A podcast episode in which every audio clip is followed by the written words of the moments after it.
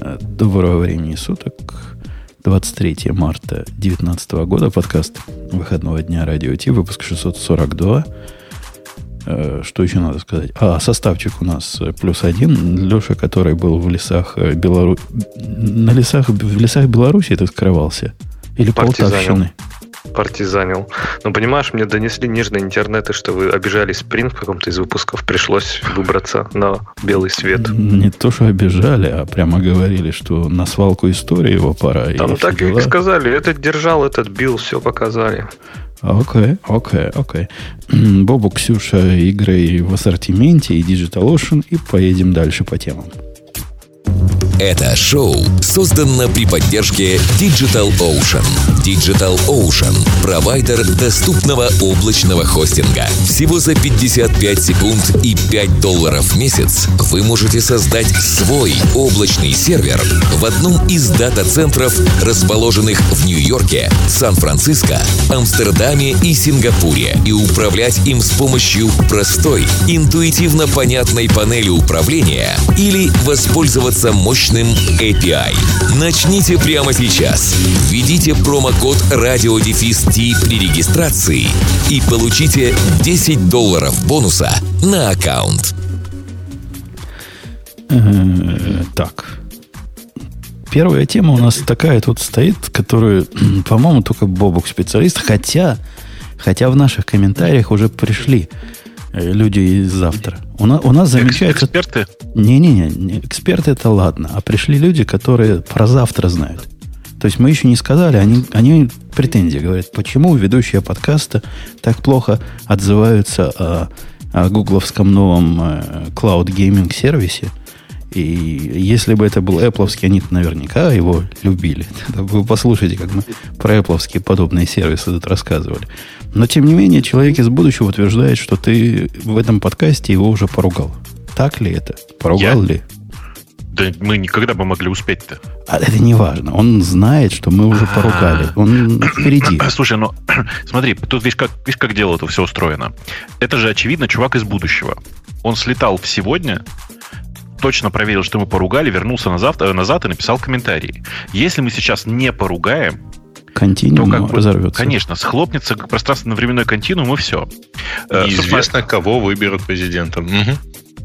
Да, конечно. И потом вдруг внезапно окажется, что... Джо, Джо э, Байден, Джо Байден в 16 году... Все, Ельцин не ушел. Не-не, Джо а, Байден вот, в 16 году президент, если вы знаете, о чем я. В 20-м. Окей, okay, значит, ты еще не знаешь, о видишь, чем я. Видишь, ты, видишь, ты еще не видел. Просто президентская тема, она сейчас ближе к, к Украине, поэтому про нее интереснее было бы говорить. Но если серьезно, слушайте, там такая история. Google показали проект, который называется Stadia, угу. э, который представляет из себя гугловскую версию как это, гугловский заход на тему, а давайте-ка сделаем свою собственную игровую платформу. Игровую игровую платформу, ну, такую, как, например, PlayStation или Xbox. Но только Google и решили сделать их, собственным образом. Они говорят, у нас есть хардверная платформа, но она для установки в клауде. Это типа огромный клауд, который будет вот доступен вот там у нас, в ограниченном списке дата-центров, а вы можете там запускать свои прекрасные игры с, после некоторой адаптации. Э, это классный новый hardware, он прямо на фоне обычных текущих приставок супер мощный э, все, что происходит в, игре, оно выглядит так. Ты управляешь э, с помощью контроллера, который тоже нужен, ну или можно без него, наверное, но вообще базовая э, Google разработал еще свой контроллер. Ты на контроллере нажимаешь на кнопочки, сигнал уходит в, в облако, а оттуда тебе возвращается картинка, которая показывается на твоем, на твоем экране. То есть на все рендерится на, на серверах. Хроме даже скорее показывается. А, ты знаешь как? Там все сложно, потому что на самом деле предполагается, что на хроме, но есть, например, Chromecast. И Chromecast, в нем нет хрома как такового. Поэтому ты можешь воткнуть Chromecast и транслировать на него. Ну, что, это круто.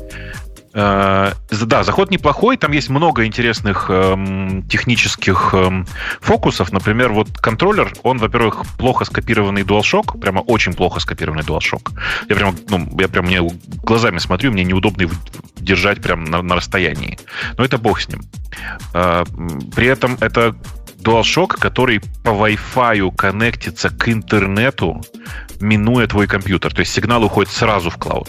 Понимаешь, да? Не, ну это понятно. А иначе как они сделали это работать с, э, с Chromecast? А, ну, вообще Chromecast умеет по Bluetooth принимать сигнал. Да, но им же надо как-то с сервисом общаться. Chromecast это же такая штука вроде как стримовая. Она как-то в другую сторону вроде как не особо и умеет. Да, да тоже умеет, конечно. А, э, но в любом случае решение довольно странное, потому что, во-первых, я не уверен, что... Ну, то есть, как бы я просто считаю, что дополнительное Wi-Fi устройство в домашней сети, оно обычно все портит. Это всегда так бывает. Плюс один, и все начинает рушиться. Но это бог с ним. На самом деле, э, с практической точки зрения, э, я специально... Я сейчас иду и специально пошел посмотреть, когда, когда запустили Гайкай. Гайкай это был первый такой сервис, котором можно было в клауде запускать э, игры и точно так же ровно по этой же схеме пользоваться. Да, я смотрю, дата основания э, ноябрь 2008 года. То есть 10 лет прошло с, э, со времен Гайкая или онлайва или прочих других сервисов. Э, ну, когда это, собственно говоря, когда этот заход был придуман. Погодите, погодите, сударь Бобук, вы какую-то фигню несете. Не, не про гайка, которую я не знаю, а вот про этот контроллер.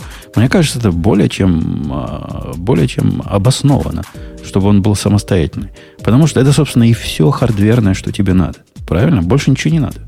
Для того, чтобы ну, играть в эту штуку, а эта штука может играть против любого экрана. И далеко не любой экран умеет как-то коммуникацию с этой штукой поддерживать. Ты видишь, ты с одной стороны, я же тебе говорю, прав, а с другой стороны, это ставит крест на в любом локальном взаимодействии.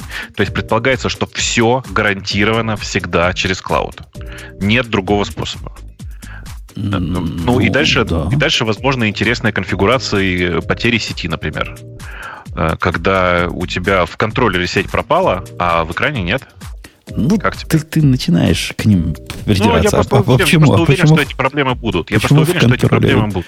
Почему в контроллере чего? пропадет? Ну, в Значит, чего вдруг? Ну, Wi-Fi. Да, ну почему нет? Так я вас а, умоляю. Ну, проводами его к чему-то прикрутите. Ми... Коробки, которые будет тоже делать Wi-Fi.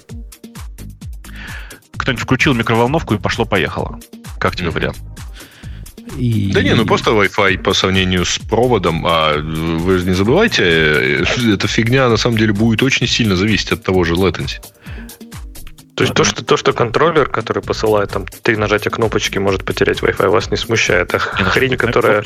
Наоборот, как раз это нас да. и смущает. Ну, а хрень, которая шлет 4К, 4К стрим видео, вот скорее она отвалится, чем контроллер. Я бы за нее переживал. Ну, кстати говоря, тоже отдельный вопрос, потому что а, ты видишь одно, отправляет у тебя это что-то по отдельному каналу, и как это все синхронизироваться-то будет? Слушай, ну, мне, мне, мне кажется, Бобук полностью оправдал человека из будущего. Вот именно, именно вот если Конечно. Apple вот такой выпустил... Не, не, подожди, еще не полностью, еще есть нет. про что поговорить. Нет, нет. Конечно, если бы Apple такое выпустила, я бы первым стоял в очереди рассказывать какой-то идиотизм. В смысле, я не считаю, что это идиотизм на самом деле. Тут нужно понимать, что на самом деле я говорю про другое, про то, что в текущих условиях есть много сервисов, которые делают примерно то же самое. И в текущих условиях все это не жизнеспособно пока. Подожди, подожди, подожди. Какие сервисы? Вот какие? Вот у, у людей, Now. У людей, GeForce Now. У людей, которые играют на, на приставках, какие альтернативы, собственно? Есть Какие? Э, PlayStation? Не, не, не, ты не понял. Нет. Э, ну, это же не Cloud Gaming. Да какая, я, ра- какая я разница? Понимаю, Кто есть... об этом так думает? Подожди, Это... подожди, смотри, стой, подожди. Есть альтернативы в области Cloud Gaming. GeForce даже GeForce Now даже не вышел, подожди еще. Ну, так и это ну, тоже не вышел. Ну, да, это, потому, что кстати, неизвестно, есть, когда выйдет. С, как раз группа, нет, нет, подожди, GeForce группа Now... альтернатив собирается сейчас. Сейчас, вокруг, спокойно. Правильно? GeForce Now работает больше года. Я на нем наиграл, наверное, часов 20. Э, GeForce Now был доступен всем, кто покупал э, GeForce. Помнишь, у NVIDIA был такой, как-то TV-приставка такая была. Как она называлась? Она до сих пор есть. Shield TV она называется. Э, и всем предоставляли доступ к GeForce Now. Вот смотри, Бобук, с точки зрения человека, который я, который в играх как свинья в апельсинах, и который знает про игры, вот PlayStation есть, поставил диск или загрузил чудовищные там 40 э, гигабайт, 60 гигабайт игру, ждешь час играешь. Эта штука, несомненно, привлекательная. Во-первых, Конечно. во-первых, это такой третий игрок. Вот мне два известны, для меня это третий игрок на рынке, под который, скорее всего, будут выходить всякие крутые игры. Наверняка. Большой вопрос. Думаю, что, в, думаю, что не будут. Ну, я, я надеюсь. Я надеюсь. Я надеюсь. Не, ну, ты можешь, конечно, надеяться, но, вот, условно говоря, есть большая группа игр, которые есть по, под Xbox и нету под PlayStation, и наоборот, потому что производители консолей это в том числе и владельцы больших медиабрендов, и, в общем, они, короче, окей, не, не горят окей. желанием отдавать нас на сторону. Я не говорю, что все игры будут, но какие-то достойные игры будут. Какой-нибудь там Квак, Doom, что-нибудь еще такое будет, где бегать и стоять. Во-вторых, во-вторых, э, э, этой штуки не надо ничего загружать. Это ведь круто. Ты сидишь против телевизора, выбираешь и сразу играешь. Я вот как потребитель простой и время от времени, которому приходит в голову поиграться, просто это трудно переоценить. Поскольку а у меня кажется... желание играть пропадает после того, как я гляну, ой, надо игру эту 60 долларов заплатить, ладно, заплачу. А потом еще час ждать, пока она там будет плестись. Ты, а ты, мне кажется, конечно, это просто да. целевая аудитория, даже, прости Вову, даже такая же, как я. То есть это не для про-геймеров, конечно же. То есть я еще даже дальше от этого игры. Последняя игра, в которой я играл, это была Half-Life 2, когда она еще только вышла. Нет, и, чуваки, а сейчас геймеры не приносят денег. Ну, про геймеры не приносят прям... денег. А вот когда вышла стадия, я такой посмотрел, слушайте, я бы, вот если можно было реально, как Умпутун говорит, нажать там ссылочку и в браузере там поиграть, посидеть, ну, конечно, в Firefox она, понятно, работать не будет, но окей. Но это было бы круто, то есть я прям вот, я бы, да, поиграл так часик вечером и все. То есть ну, вот для таких людей это Play, прям Play Play Key в России, GeForce Now, uh, OnLive uh, и прочее, и, а OnLive, по-моему, закрыт. Uh, куча разных таких сервисов прямо сейчас доступна. А как эти сервисы? Вот у меня телевизор есть. Чего мне к телевизору подключить? Подключить не, не, надо не, для Жень, Жень, Жень, Женя, ты, ты, пожалуйста, не путай. Если у тебя есть телевизор, классно, но с невероятной, э, с невероятно высокой вероятностью у тебя уже есть э, PlayStation. Конечно, у меня, у меня со стопроцентной вероятностью есть PlayStation. В, в твоем конкретном случае со стопроцентной вероятностью. Который с 60 гигабайт загружать мне в лом. И я бы специально для этого Chromecast бы поставил, потому что я не знаю, зачем мне Chromecast еще нужен. А это прямо крутая причина. Но кроме того, телевизор сам Chromecast умеет делать любой практически Слушай, современный. Слушайте, а вы уверены, что на телевизоре будет хорошо тянуть? Мне кажется, что там не будет такое хорошее разрешение все время, но наверняка будет динамическое. То нет, есть нет, пике, э, но... пока они и, честно говоря, смотрите, то, что они сейчас, те демо, которые они сейчас показывали, это Full HD 60, 60 FPS и телевизор вроде бы тянет. Будет ли он тянуть Full HD? Ну, типа, к тому моменту, когда они запустятся с Full HD играми, конечно, он будет тянуть Full HD. Они, это, они говорят... От твоего 2... Network Connection же еще зависит. 25, Просить, конечно. 25 всего надо. Что, в и, принципе, сейчас не особо 25 много. для 4K нужно, да, причем постоянно.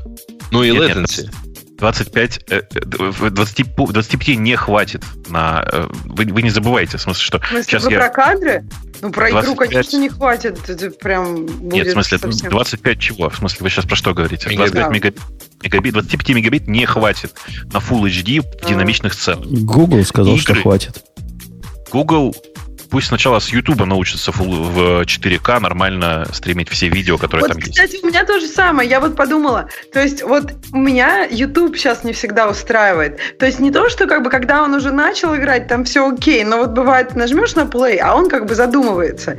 И если ты будешь, я не знаю, там ты каким-нибудь там оружием клац, а оно задумалось. Ну то есть вот потом ты говоришь, тебе лень ждать час, а тут ты будешь не играть, а все время оно будет задумываться. Мне кажется, это более будет раздражающий experience, чем подождал час, а потом уж играешь и ни о чем не думаешь. Да я тебе умоляю, ты берешь какие-то худшие сценарии и додумываешь их, как у нас вдруг latency но... возрастет резко. Но Почему подожди, она ты, резко а ты, возрастет? А ты какой-то идеальный сценарий рассматриваешь? Не, не, я рассматриваю сценарий, который и сейчас есть. Сейчас все игры, они как бы, ну, интернетовские. И там тоже latency тоже повлияет. Да, но ты не забывай, что у тебя всю, извиняюсь, ну, всю вычислительную, по идее, штуку производит локальная система. А по э, сети ты обмениваешься, ну, условно небольшими пакетами. Собственно, я помню, я на модемах играл в, э, в сетевые игры, и ничего. Но я, это я, же не поток в 4К, где у тебя там... Ну, ну я на самом деле не знаю. На самом деле Blu-ray, у Blu-ray чистый не сжатый поток 25 мегабит. То есть, по идее, вот как-то где-то там должен, может и хватать. Правда, да, это я не уверен. Вот, э, это не 4К. Вы сравниваете э, круглое с теплым. Ну, понятно, что на модеме 19200 будет трудно гонять экран. Хотя текстовый наверняка можно.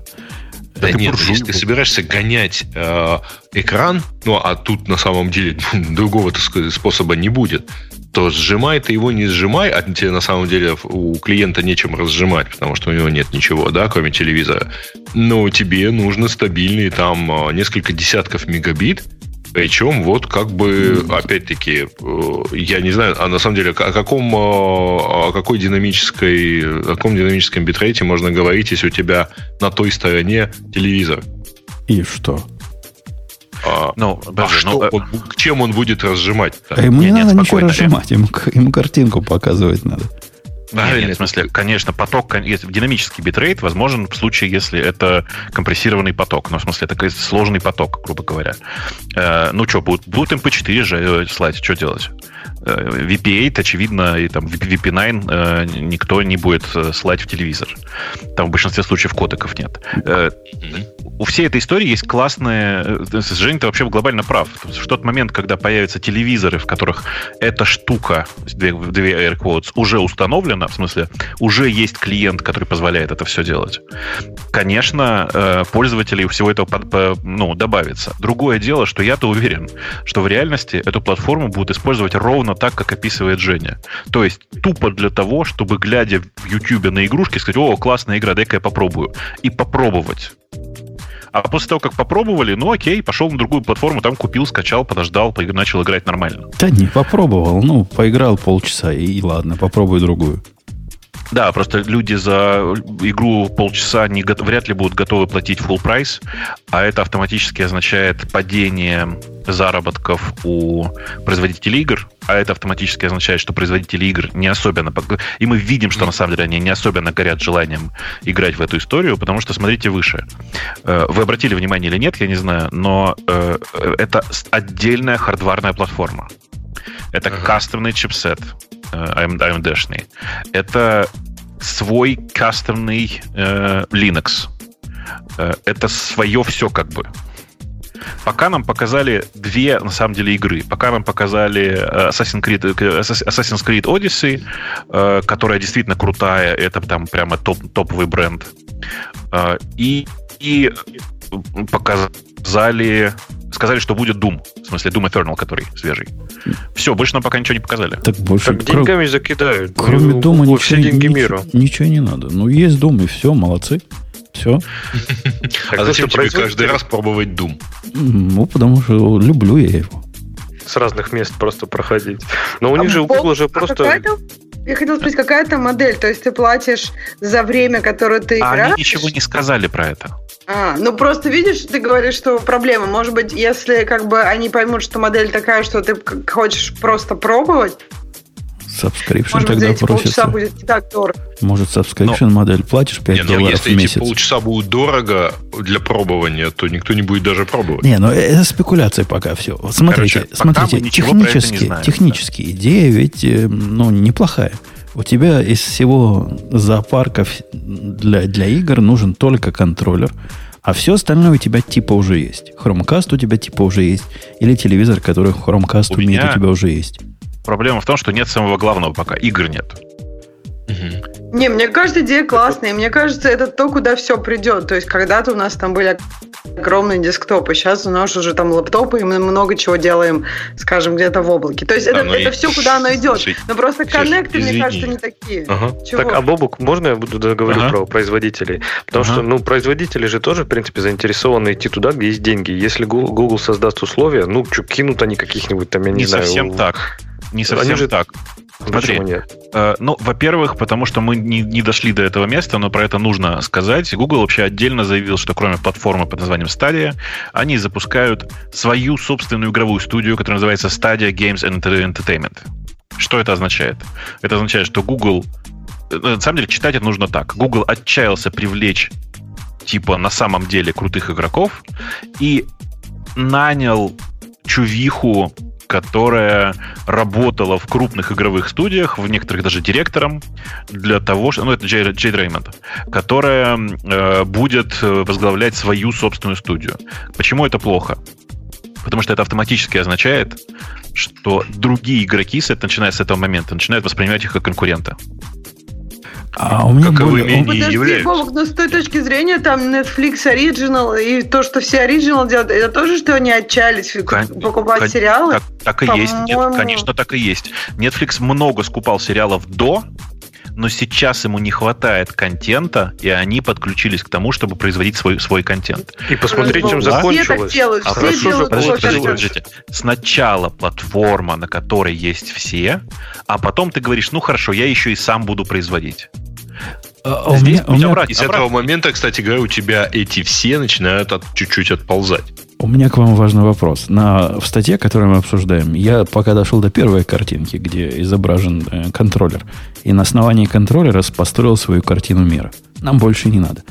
По капле воды. А дальше, если опуститься... Ты палеонтолог. Есть какая-то коробочка, которая называется стадия и которая похоже, что не для, не, для, не для центров обработки данных, а для домашнего использования. Что это вообще такое? Что это за коробочка? Какая коробочка? Ну, вон нарисована стадия. Такая вертикальная а, коробочка. Для, для дата-центров. Это для дата-центра? А зачем ну, она да, такая? Это такая картинка, типа дата-центр, потом рек сам, и потом вот эта коробочка. Ну, Какой-то ну, у нас слишком это секси для, для дата-центров. Ну, а, слишком секси. Это э, их собственный гугловский hardware. А эта коробочка, которая справа, это DevKit. Когда ты разработчик, тебе выдают тебе дают секси. Не для не для дата-центров, да? Нет, нет, смотри, слева и по центру. Он огромный, вот самая вот самая правая картиночка. Самая правая картинка, ну, он довольно большой, если коротко. Вот тот раздел, который ты видишь вертикальный, посмотри внимательно, это э, коробка как, как сидером, в смысле один юнит как сидером. Ну, это самый маленький сервер, по сути, один ю, да, правильно мы говорим? Тут... Э, так, подожди, посерединке сервер, да. на картинке посередине, обычный одноюнитовый сервер э, стадия, он большой. Справа стоит на картинке DevKit. Обратите внимание, это не настоящая фотография, это рендер.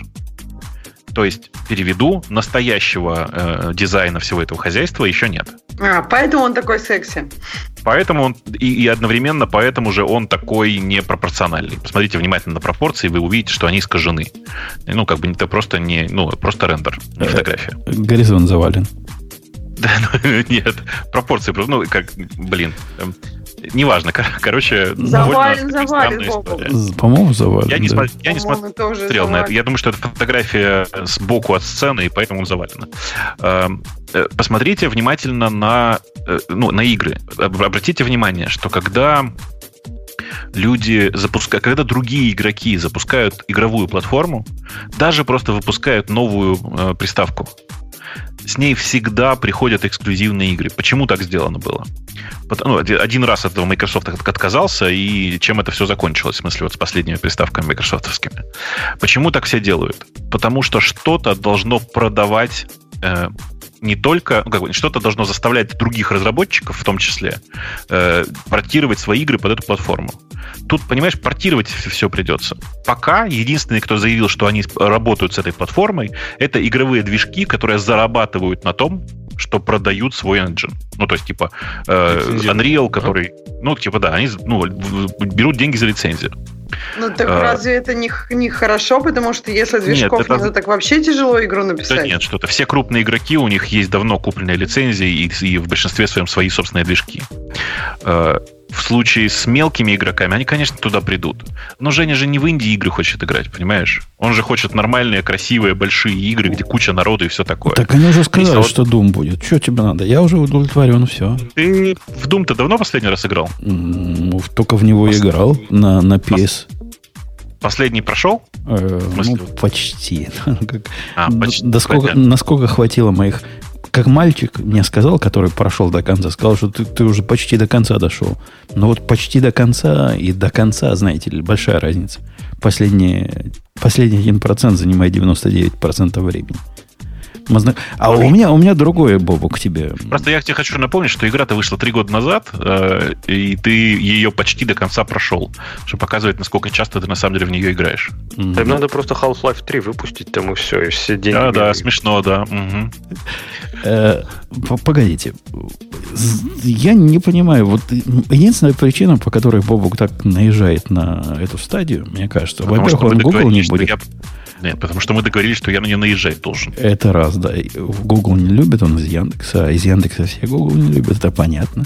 Либо Яндекс готовится свою ядию выпустить вместо стадии.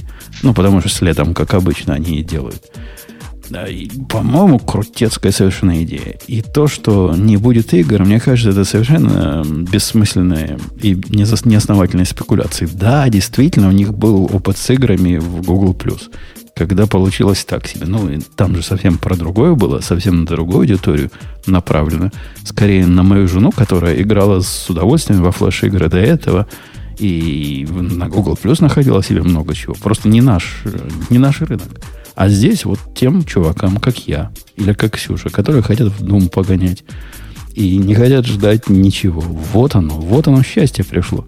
Берешь контроллер в руки и вперед. Самое близкое к этой идее, мне кажется, это игры, например, на каком-нибудь, ну не знаю, Apple TV. Или игры на каком-нибудь, э, как его звали-то? Хороший Fire пример. Fire Думаю, experience примерно тот же самый будет. Угу. У меня, видишь, главная претензия это не к серверу, не к идее. Потому что я так как раз согласен, что идея это, ну, я последние 4 года хожу и говорю, что будущее игр в стриминге, ну, в смысле, в, в, именно в таком режиме.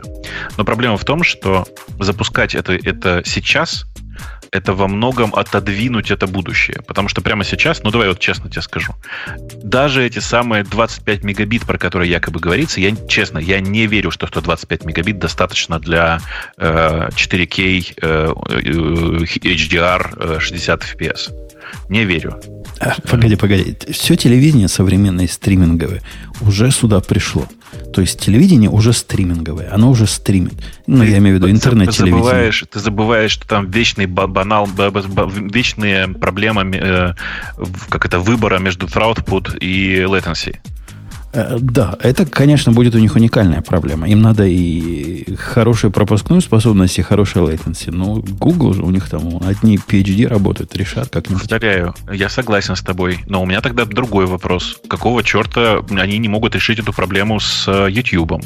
Если вы пробовали... Ну, Жень, ты не пробовал, это понятное дело. Но если вы пробовали когда-нибудь смотреть 4К видео с э, YouTube на телевизоре, вы, наверное, знаете, какой-то отдельный геморрой. Так он же на питоне написан. Ну что ты хочешь? Не успевает нет, питон. Нет, нет, нет, Жень, подожди, подожди, стой. Вот зря сказал, потому что нет, теперь он написан на Go. Ну вот те, те видео, которые Go отдаются, наверное, летают. Да нет, в том-то и дело. Понимаешь, никакие. Ага. То есть ну, проблема, проблема для меня в том, что прямо сейчас Google, который все считают искренне всемогущим в этой, в этой области, эту проблему решить не может.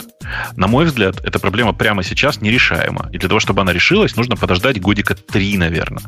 Потому что это, ну, типа, такой теку, текучий, тягучий, неспешный процесс. Годика через три все будет норм. Может, годика три, ты считаешь, вот, вот через три года вот прямо э, все игры будут уже в стриминге? Нет, нет, я считаю, что это годика через три э, проблема с latency пропадет. Но Классика проблема в том, говорит, что не через 3, а через 4. Ну, как бы, возможно, что так. Лет пять назад мы говорили, что через три года оно пропадет. Нет, нет, в смысле, мы не говорили про 4К, э, мы не говорили про э, вот стриминг в таком чистом виде. Мы вообще про это, по-моему, первый раз говорим. И э, я, собственно, почему говорю, почему, что, почему я вижу в этом проблему-то? Потому что зараза, это каждый раз происходит так. На самом деле Google Plus очень крутая концепция. Она просто опередила время лет на 10 так же, как и Wave, который опередил свое время лет на 10. А преждевременное как бы каждый, каждый, каждый слушающий нас мужчина знает, что преждевременный запуск это не самое лучшее, что может произойти в его жизни. Ну, прямо скажем, вот преждевременное извержение идей. Ну, например, так, да. И мне кажется, что это просто очень рано. В этом проблема. Там, причем, надо сказать, что если вот отбросить в сторону всю эту, всю, всю, всю эту историю про рано и посмотреть на это чисто технически, там есть очень крутой заход, который большая часть людей пропустили. Что на самом деле, э, вот просто сейчас в текущей стадии, они показывают, зачем-то на скриншотах, вот я смотрю в этой статье, показываются, э, вот это, знаете, типа стилизация через нейронные сети ваших, ваших, ваших э, картинок. В смысле, вашего изображения очевидно совершенно никто из крупных игровых студий не будет этим пользоваться, потому что они дорожат каждым пикселом, который они размещают на экране. Это известная история. Так, Но вот то, по-моему, что... это не а? для больших студий. Вот, ну, по крайней да, мере, это в том-то и дело. Что это в том-то и для, дело. больше для Индии и все такое. Я про это и говорю. Просто, видишь, просто вот это инди-фло, оно как бы туда и не пойдет. А, ну, непонятно, зачем просто. Так а, а почему? Почему он туда не пойдет? Мне кажется, что Google как раз бы хотел, чтобы какой-то контент был, чтобы хоть кто-то пошел, нет? Я думаю, что проблема в том, что на инди-игры не идет, не идет покупатель.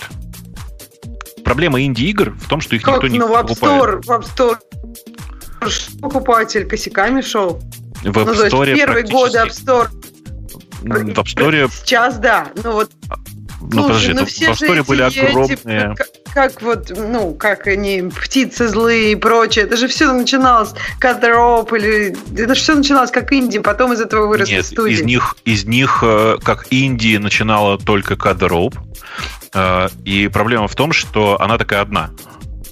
Angry Birds. Ну, подожди, а птица всегда... у них очень маленькая была студия, то есть там было... Они, ну, у них была знаю, маленькая не... студия, который, у которой были подписаны контракт, контракты с паблишерами, они публиковались, это уже было на тот момент не очень успешная, но давно существующая э, история.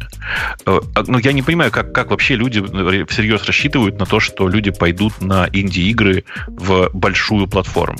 Сходите, посмотрите, покупают ли инди в, э, на, на, больших, на больших приставках, на PlayStation и на Xbox. Там есть какие-то небольшие продажи, но основные продажи, конечно, делают э, эксклюзивы. А у меня есть... А у меня конспирол... такое ощущение, что вот... Подожди, я хотела вот закончить эту мысль, что они, вот они эту штуку показали, чтобы сказать, что вот на этой платформе у инди-девелоперов больше возможностей, поэтому их, игры, чем, их игры чем... будут лучшего качества, и поэтому ну, они будут дорогая, не так чем стрёмно смотреться, как... Лучше, чем ну, где? Вот как бы, лучше, ну подожди, вот, говоришь, да, чем, потому что... Ну, почему с Apple TV? Лучше, чем, на, чем в Steam. PlayStation, например, не знаю. Лучше, чем в PS Store. Прекрасные условия. Иди размещайся, никаких проблем. У, меня, у меня конспирологическая теория под конец нашего обсуждения. На самом деле, все это не для того, чтобы игры продавать. И ты, Бобу, как человек, который тут давно сидит, должен, должен знать э, ход нашей конспирологической мысли. Все это для того, чтобы Google Fiber тебе в горло засунуть. Потому что потом окажется, что все это круто играет, но исключительно на Google Fiber. А? Это будет такой двигатель продажи гуглового интернета. Я думаю, что это очень не скоро еще произойдет. Особенно с э, тем, как изменяются цены на интернет, как медленно изменяются цены на интернет, особенно в вашей благословенной стране. Э, мне кажется, что это очень не скоро произойдет еще. А мне Я, кажется, знаешь, Бобок пор... должен да. Про антимонопольный этот, э, тут начать говорить, потому что они используют YouTube в своих корыстных целях. Не, ну это просто совершенно очевидная история, и она для меня довольно скучная. Я бы сказал, что я, тут ужас в том, что я до сих пор знаю, что продажи как это, коробок, в смысле коробочной версии игр. Знаете, да, что типа это, это же Женя такой, он покупает игру в, э, в сторе PlayStation, скачивает ее оттуда и там играет. Но есть огромное количество людей, которые до сих пор покупают коробки. Коробки покупают по двум причинам. Потому что эту коробку потом можно кому-нибудь отдать или перепродать. И потому, это тоже до сих пор случается, что в эту игру можно будет поиграть без э, утомительного скачивания многих гигабайт, потому что это стоит бешеных бабок. А, и у нас, например, у нас, например, рынок вот этих коробок, ну, именно обмена коробок, прям есть да. магазины, которые этим 100% занимаются. Да, То есть ты да, да, да, плюс это, даешь... ребята, это мерч, э, это там плакатики в, в комплекте, еще чего-то, в общем, куча Ну, это, это знаешь, не, всег, не всегда так. Это особенно, особенно контрастно, это было, особенно было это заметно на... Э, там спрашивают в чате правильный, правильный вопрос, как же патч первого дня? Я только хотел сказать, что, к сожалению, э, сейчас довольно часто очень сложно играть в нововыпущенную игру, потому что то, что тебе приезжает в коробке, это кусок неиграбельного черти чего, и нужно потом скачивать апдейты. Это тоже утомительно. Но да, да, я покуп... что div, а не, не вся версия. Покупаешь знаешь, игру как дурак. Пачка... Она говорит, да. о, ничего не будет играть, пока ты не выкачаешь 100, 100 миллиардный гигабайтный апдейт. Ну, в, 2000, в 2018 2017 году было три игры, у которых патч первого дня по размерам такой же, как сама игра. Ну, понимаете, да? То есть, типа, от момента... Это у них диф-механизм не работал или что? Нет, ну, как у тебя нет, может быть по размерам? Такого, ну, так, например, типа, где-то поменялись, поменяли текстуры, где-то всю поменяли графику, код. типа, поменяли. Где-то, ну, не всю, видишь, поменялись текстуры, Если там еще что-то. что такого формат поменяли, например, формат поменяли, и пришлось вообще всю графику. Послушайте, поскольку этот подкаст не про аниме, а наоборот. А почему, собственно говоря? а, А вот, кстати, Чё, аниме-игры да- туда патч- давайте компилить КДЕ 2, что ли? Сек, Жень, я просто хочу тебе сказать, что просто мы все это обсуждали, не, не обсудив ни одного плюса. А один плюс у этой истории есть, и он гигантский.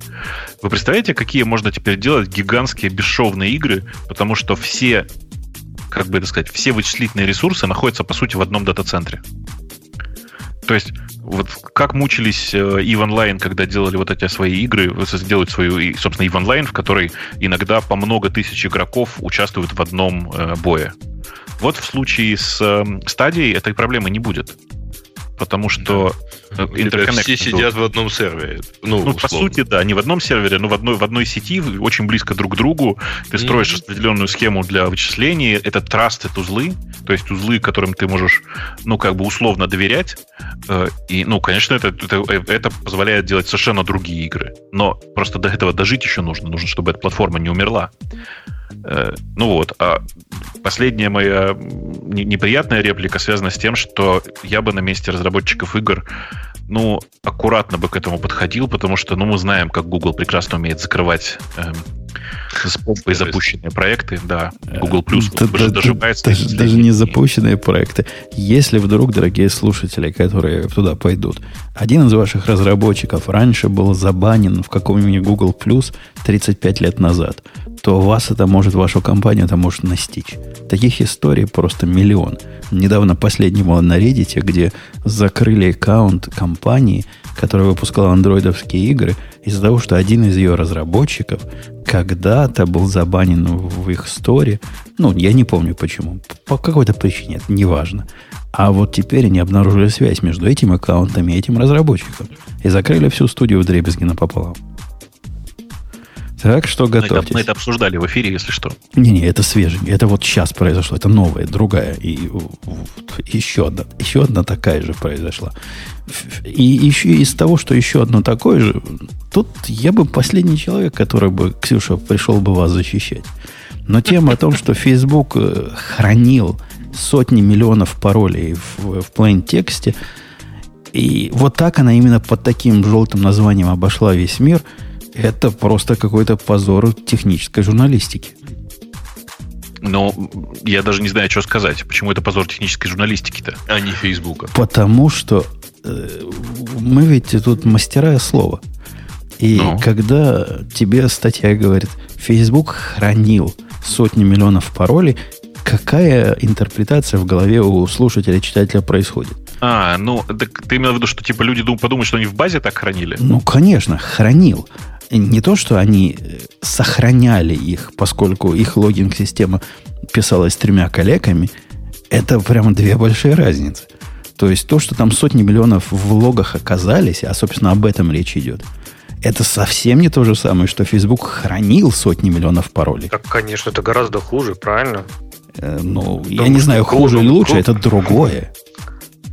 Мне кажется, что это еще это хуже, чем По-моему, разницы что- вообще там мало. Не, к базе как раз есть, конечно. доступ к базе, мне кажется, к продакшн базе может ограничен быть гораздо строже, чем там, например, доступ к логам. И мало ли куда потом эти логи уходят на анализ, мало ли куда они потом растекаются.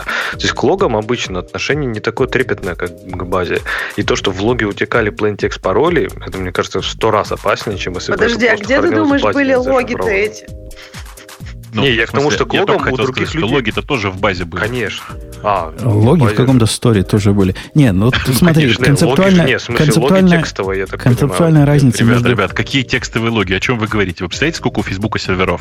Вы искренне думаете, что там текстовые файлы хранятся на серверах, что ли? И, Ну, Ксю- и Ксюша им тейл В делает постоянно. формате, в каком-то формате, правильно? один, значит, файл с логами тоже должен быть один. Но явно, да. к логам имеет, э, явно к логам и к базе имеют доступ разные люди.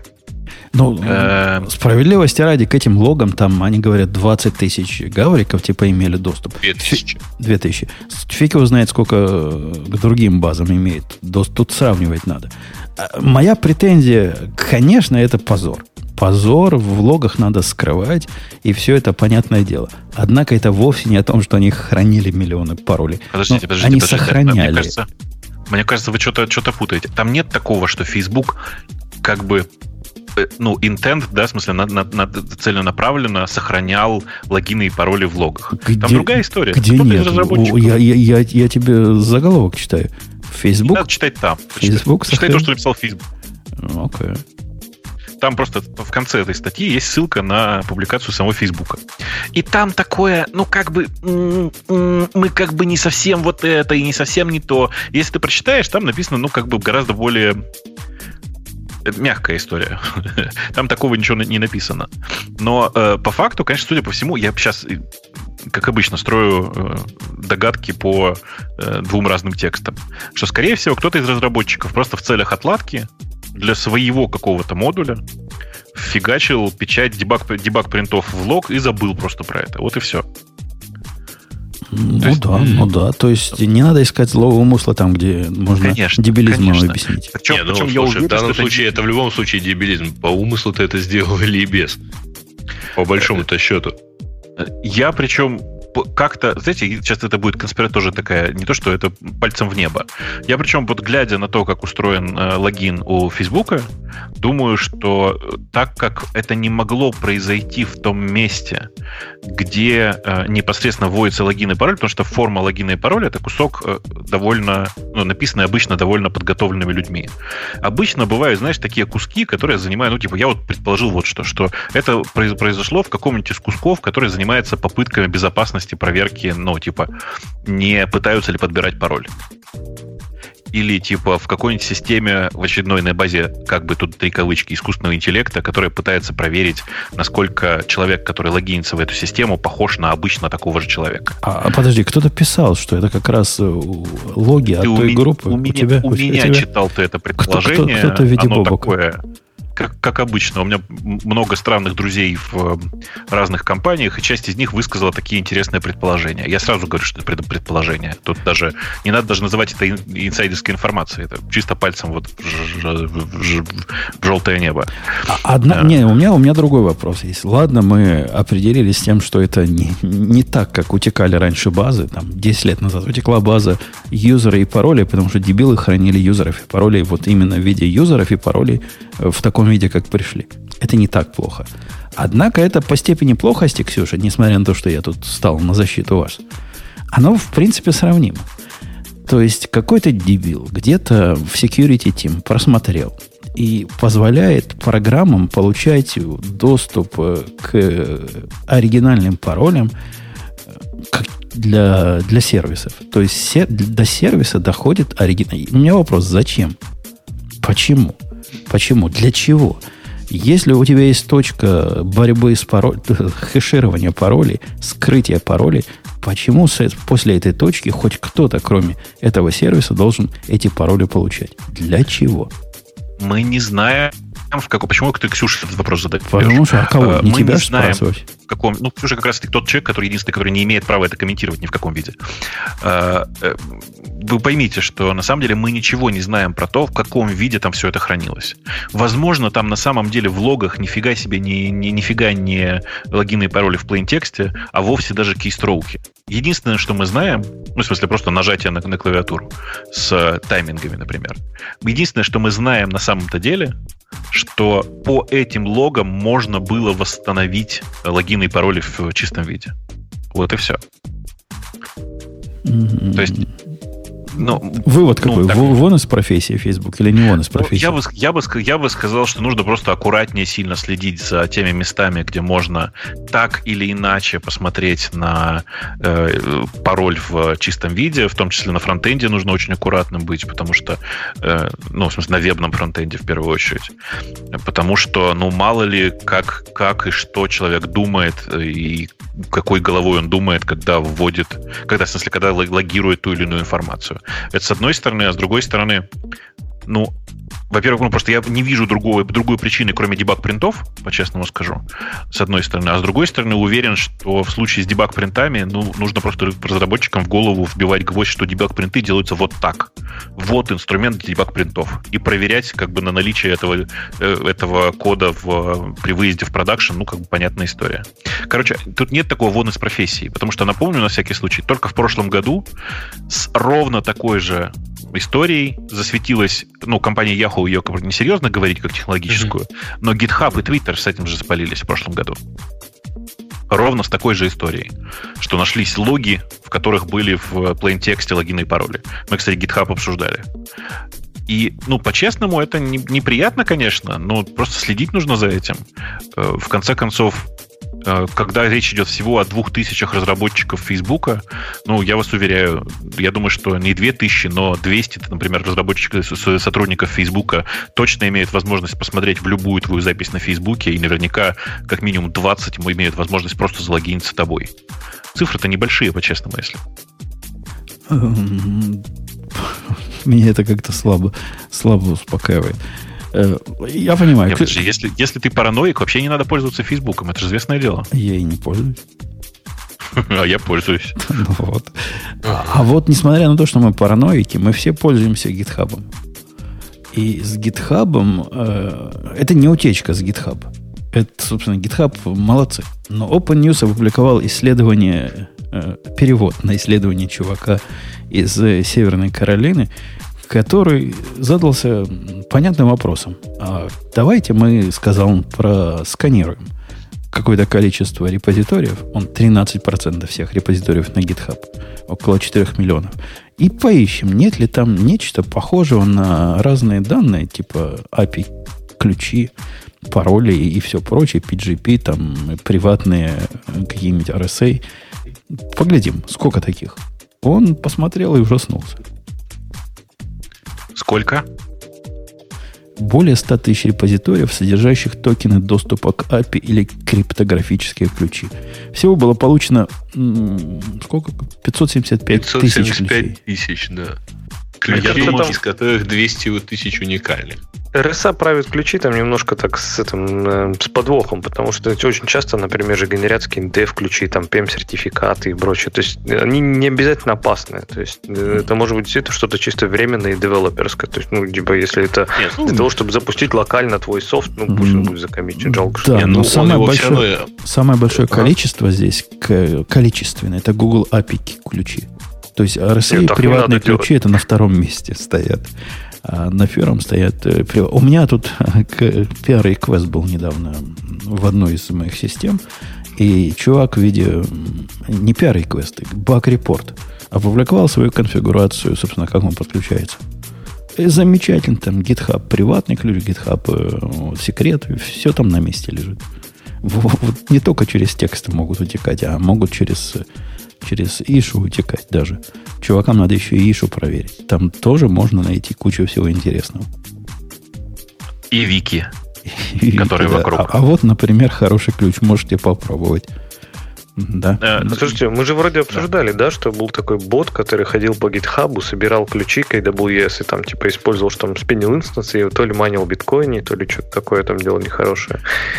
Ну, такого я прям не помню, но вот э, просто непонятно, зачем чувак вот это опубликовал, потому что в случае с AWS-овскими э, Access... А, ну, с другой стороны, Access Key, вряд ли там можно что-то серьезное сделать. С гугловскими API Key тоже, наверное... Я тебя умоляю. А Access, ну, Access Key ID, но тут, э, подожди, а Access Key и Secret еще есть? Тут наверняка они там рядом а, хранятся. Не-не-не, вот, есть, вот там есть Square, там есть вообще, конечно, замечательно, Square Access Token, Square OAuth Secret. Да это, нет, конечно, да, супер. Да, а, так, да я, подожди, я, я, я уверен. А что страшного в ID? В ID ничего страшного нет. Но Самой вот... ID ничего, а по, ну вот по идее с API Гугла можно, в общем, много чего сделать. Ну, да, да нет, потому что мы не знаем. Они, большая часть, нифига. У гугловского API ключ выдается рестриктив. В смысле, он на набор API, а не на все сразу. А, ну, да, нет, тут, конечно, вопрос, да. Если да, там, да, условно говоря, Maps API, который платный после какого-то количества запросов, да? да нет, или... это речь не об этом, Грей. Речь о том, что и в AWS, и в Google ключи могут быть ограничены по степени э, убойности. Однако много ключей по степени убойности mm-hmm. сильно широки. И если у тебя есть ключ, который ты думал, ты как умный человек, тебе надо к S3 только доступаться, делаешь S3 read или какой-нибудь, ну ты молодец. Mm-hmm. У тебя большая голова. Но мне так кажется, что процентов 50 народного населения чтобы с этим не возиться, делает ключ, который да ко всему. Ну, что я буду с ним? Каждый раз новый делать, запомнить потом его, где-то хранить. Ну, Один что, сделаю и все. Для себя же, например. Да, конечно. Мне, я, я-то знаю, как, как Нет, Кстати, с Гуглом такого, такое сделать сложно, потому что когда ты делаешь там ключ, а, ты его делаешь к определенному сервису. Ну а, да, другое дело, что часть из этих сервисы. сервисов тоже может быть, могут быть платными, типа API, ну, типа те, того же карточного API. Да, вот, да поэтому... не, тут же ключи, если мы с, с амазоновским сравниваем, то это ключи каких Google Compute Engine. А там, я уверен, можно сделать мастер такой ключ, который и инстансы запускать может, и uh-huh. убивать, и что угодно делать. Так что это безобразие. Так делать не надо. По этому поводу в последнем GitLab, не знаю, в курсе вы или нет, вышел он то ли вчера, то ли сегодня, то ли то ли на днях, есть фича, которая позволяет сканировать э, все на свете и искать нечто похожее на такие ключи в репозитории, ну, которые не надо выкладывать. На самом деле такие конфиденциальные данные текают не только через репозиторий. Я помню, э, Гриш, ты должен помнить э, совсем недавнюю штуку, когда проиндексировали кучу э, досок на Trello. Ага. Вот. А Trello, ну, не то чтобы совсем уже разработческое это, но, в общем, большое количество баз Многие хранят контакты клиентов, многие хранят а, пароли, например, с доступами, потому что это же типа collaboration и все такое, надо же как-то передать э, доступы, например, там, к рекламным кабинетам и еще чего-нибудь. А они по умолчанию как-то какое-то долгое время эти доски создавались открытыми для публичного просмотра. И ну вот, и вот. И, и вот теперь меня кто-то будет спрашивать, почему я такой ретроград и не верю communication tools, которые облачные. Не, вот поэтому не верю. Потому что то из слака ну, чего-то утечет, то еще откуда-то. Как человек из гитхаба, да. в здравом уме может вот в это поверить? Если не на Слушайте, твоем компьютере и не на твоем сервере, который контролируется тобой тонко и с, пони- с, с знанием дела, ничего не делись никем. Ну, ты знаешь, э, тут мне попадалось недавно такое, любители посканировали сначала, э, ну, там, один австриец посканировал, а потом тут у меня один знакомый запустил этот же скрипт по украинским IP. Ну, в общем, у многих, на некоторых IP торчит наружу какая-нибудь 98-я винда. Так что, ну или, или чуть-чуть там более продвинутая, продвинутая версия. Так что многие, в общем, даже собственный компьютер не то чтобы сильно контролируют. Нас такие люди не интересуют. Мы их исключаем из Ну, так ты, я думаю, и облако можешь настроить. Я вам и... хочу сказать, что на прошедшей неделе вообще было несколько скандалов таких местечковых, которые внутри, внутри Рунета произошли, э, которые очень похожи на как это сказать, напомните, помните историю, когда просканировали с помощью этого самого Шодана, просканировали открытые инстансы mm-hmm. MongoDB и вы, выгребали оттуда очень много данных, ну, да. Э, которые просто торчали наружу. Так вот, на прошлой неделе произошла такая история э, с э, чуваками, которые брали много данных и складывали их в ClickHouse, в смысле в базу, которая разработана индексоидами, и просто мы... А да, у вас тоже по умолчанию открыто на весь мир? Нет. Нет. Если, ну, если ты откроешь, Нет. то оно будет открыто. Нет, оно не было по умолчанию открыто на весь мир, понимаешь? И вот это, конечно, меня особенно удивляет. То есть, а больше того, самое это ужасное, что таким образом э, утекли данные из ClickHouse а, в том числе двух крупных медицинских компаний. Понимаешь, да? То есть, как бы там потенциально лежали, аккуратно сейчас скажу, данные о здоровье. Я специально туда не заглядывал, потому что я, в принципе, некоторых ребят оттуда знаю и не думаю, что они настолько плохи, не хочу портить на них впечатление. Но в среднем э, вообще люди довольно безалаберно, разработчики довольно безалаберно относятся к э, тем данным, которыми владеют. Поэтому, когда мне рассказывают, что какие-то джуны, разработчики на гитхабе положили куда-то э, ключ, просто по недомыслию. Это просто ерунда на фоне того, что хранится в э, базах данных. Э, легко. Ты понимаешь, гид это такая фиговина, которая легко э, шаг вправо, шаг влево, и ты чего-то расшарил, то, что не собирался расшаривать. Это действительно проблема проблем. Как с ней бороться? Как с ней бороться? У нас Ладно, есть... там надо тебе add файл сделать. Это тебе не SVN, когда в папочку положил. Да нет, да, современный какой-нибудь ID или VS код. Ты там особо не думаешь. Ну, делаешь комит того, чего он наменял. И где-то там в 33-й директории у тебя вот этот э, ключ лежит, ты не посмотрел, что ты коммитишь. Ну, бывает со всяким. Вечер, там, 2 часа ночи. Смотрел в бэкграунде новую серию, новый сезон ОА. Кстати, смотрели новую серию ОА? Начался. ОА, начался новый сериал. Не новый сериал, новый сезон.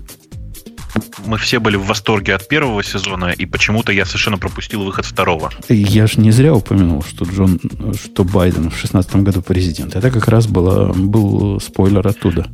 Да, конечно, я понимаю, но я что хотел сказать, а почему мы не начали про это говорить еще неделю, как, типа, полторы недели назад, когда он только вышел? Он вчера появился у меня в телевизоре.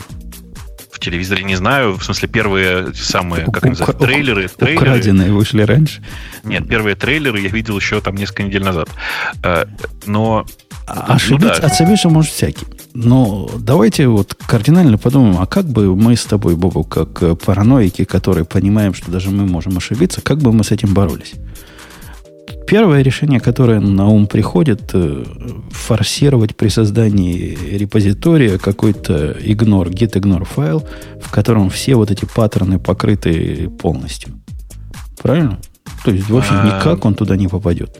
Да, даже по, контент, по контенту уже нельзя сделать git ignore. Но да, я только хотел сказать, что, к сожалению, по контенту не получится. Но они-то, Можно... они-то называют, мы примерно знаем, как они называются. Там ID, RSA, э, точка, не точка просто. Вот нельзя а такое нет, делать. Так они, же в исходниках лежат. Они в исходниках, Жень.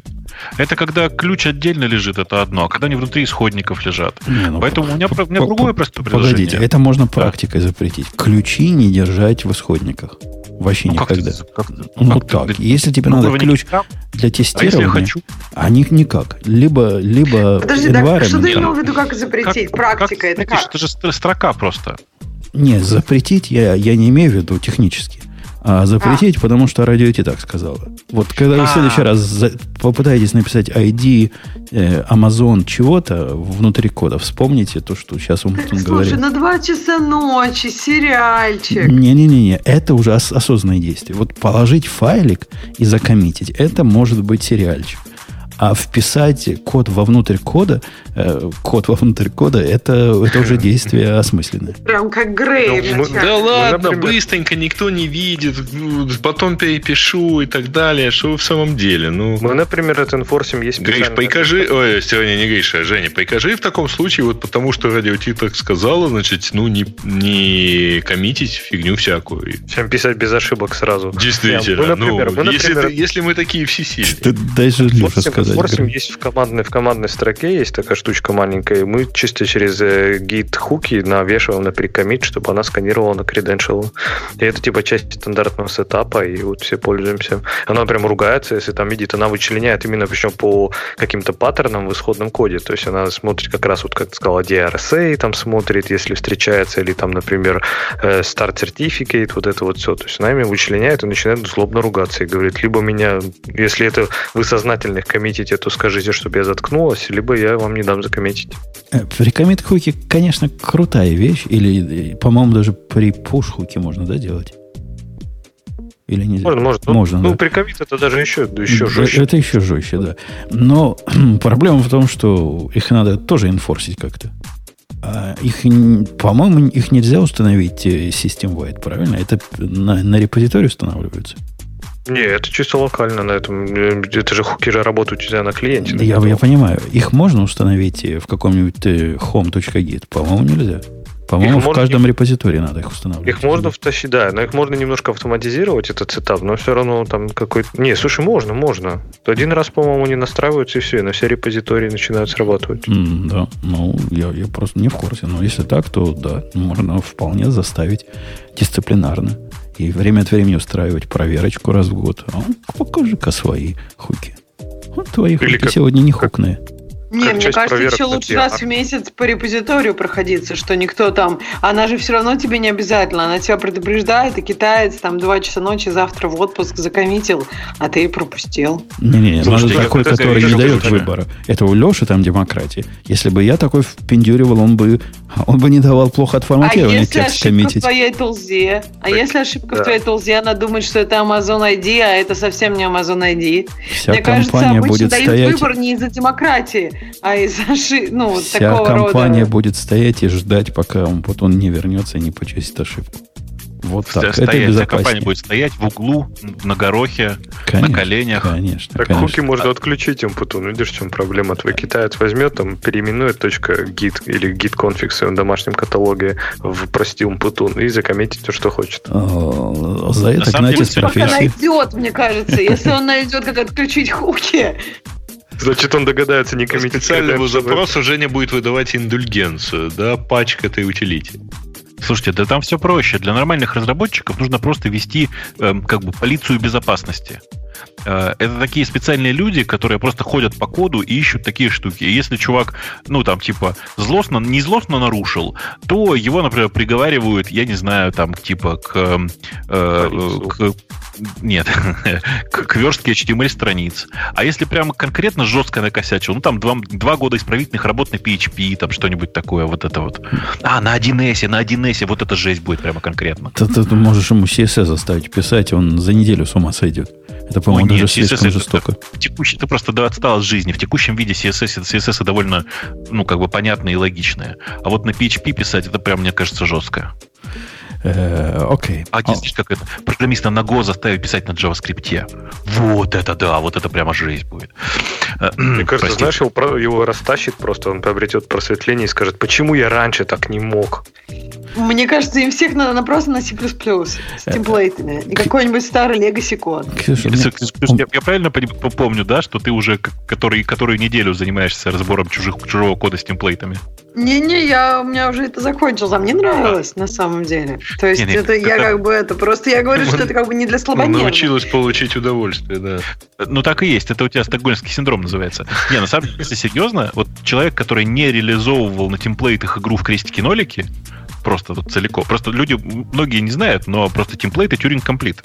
На них можно сделать все, что угодно в плюсах. У меня, Ксюша, для тебя есть история из жизни. Потому что ни один подкаст не обходится без, без истории из жизни от меня.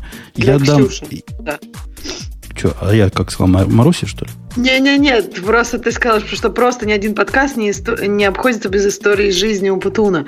Но эти истории всегда рассказаны мне. Присаживайтесь, просто... детки, в круг. Сейчас у Путун расскажет нам историю. И я даже вам дам документальное подтверждение. Всем остальным не дам, потому что, ну, вы поймете почему. А вам дам, а всем остальным расскажу. Вот вам документальное подтверждение того, о чем я рассказываю. Это история из, из разряда и, и у лошадей наши морды. Есть у меня несколько проектов маленьких, и добровольные помощники в эти проекты приходят, чего-то улучшают, за что им огромное человеческое спасибо. Однако в, один из, в одно прекрасное утро просыпаюсь я в 10.30, открываю, открываю телефончик – и вижу, что последнее сообщение к тикету, а тикет, чтобы наши слушатели понимали, про полнейшую минорную фичу, которая волнует, не знаю, в библиотечке, наверное, 0,000, не знаю, 0,7% пользователей. Это как раз из тех, на которые, про которые я пишу, ну, меня это не особо волнует. Хочешь, сделай. Если тебя волнует, это сделай. Если не хочешь, не делай. И вот чувак пишет мне э, в тикете пишет он, Умпутун, oh my god, пишет он, пишет он мне, OMG. Я тебе третий раз говорю, что бур-бур-бур 10 дыр. Это что за mansplaining? Ты мне объясни. Вот, если бы такое написали девушки, вот тоже вот OMG, третий раз тебе дебилу объясняю, а ты все еще не понимаешь. Ну, как, так? Ну, как? Ну, ну что это а такое? А при чем я не понимаю, девушки? Это вообще как? Это разговор между, как бы, двумя, скорее всего, мужчинами, Конечно, да? конечно. Но вот ну. представь себе, что если бы он, он был девушкой.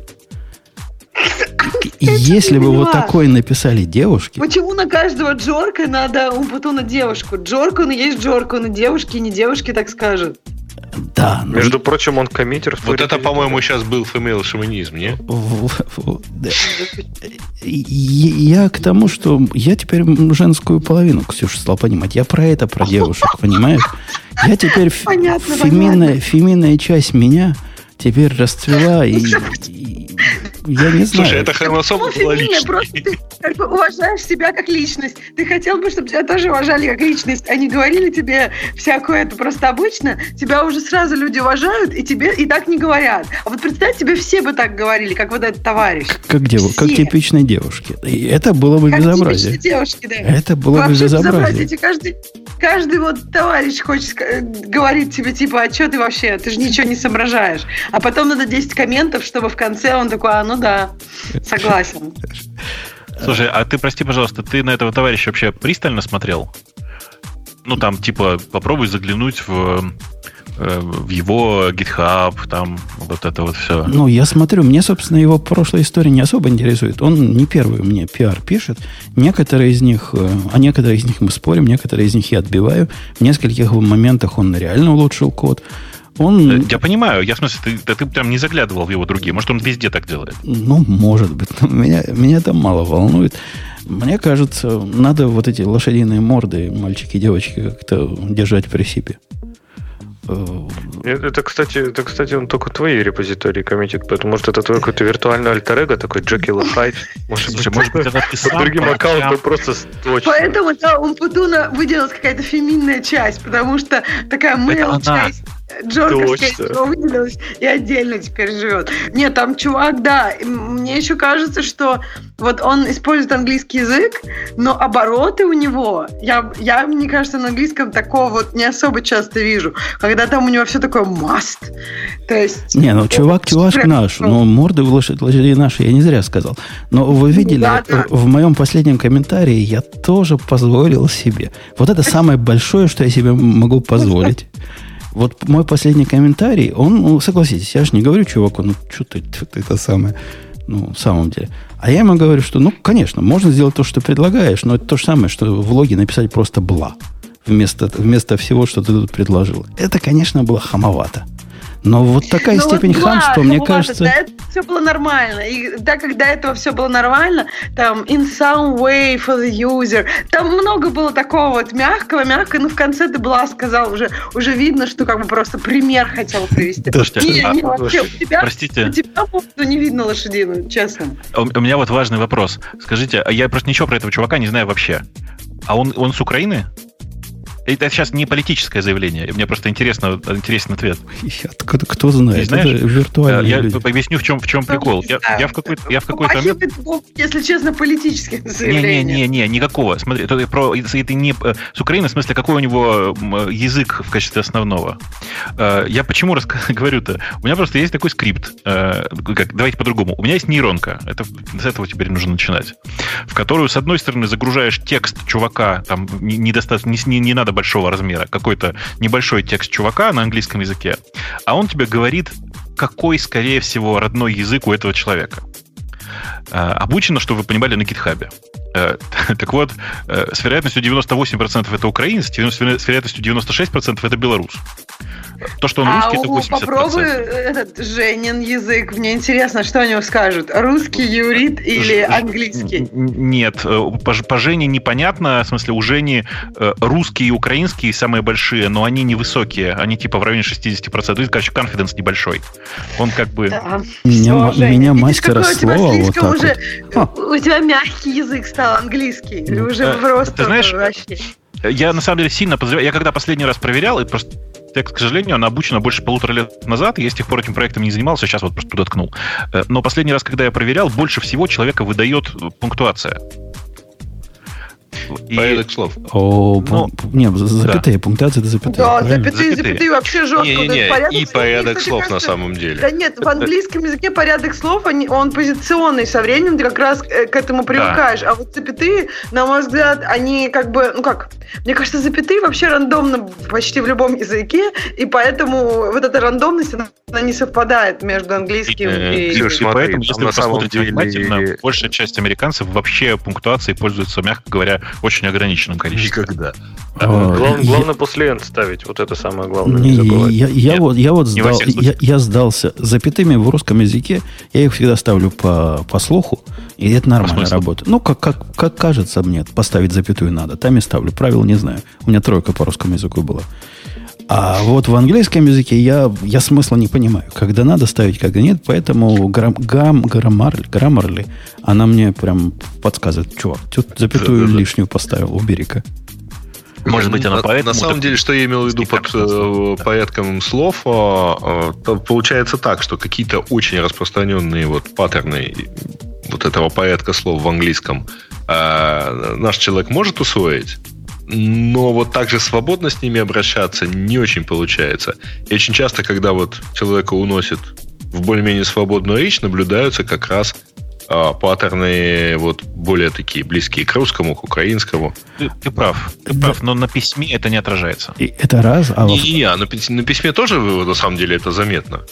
Ну, то есть у тебя фактически... Вот, Мне кажется, на письме ты это фиксишь слаб... просто. Ты просто потом да. читаешь это как бы себе на слух такой, о, так не говорят, и просто меняешь эти слова местами. Кому надо комментарии? Что там читать-то? Нет, нет, нет. Люди, когда пишут, они гораздо больше думают про то, что ну, написано или сказано, и если не уверены, просто используют автоматически ту формулировку, которую знают. Э, в речи ты часто сбиваешься, часто меняешь смысл, там все такое, и это требует некоторой легкости в обращении с языком, которого у большинства нет, на самом деле.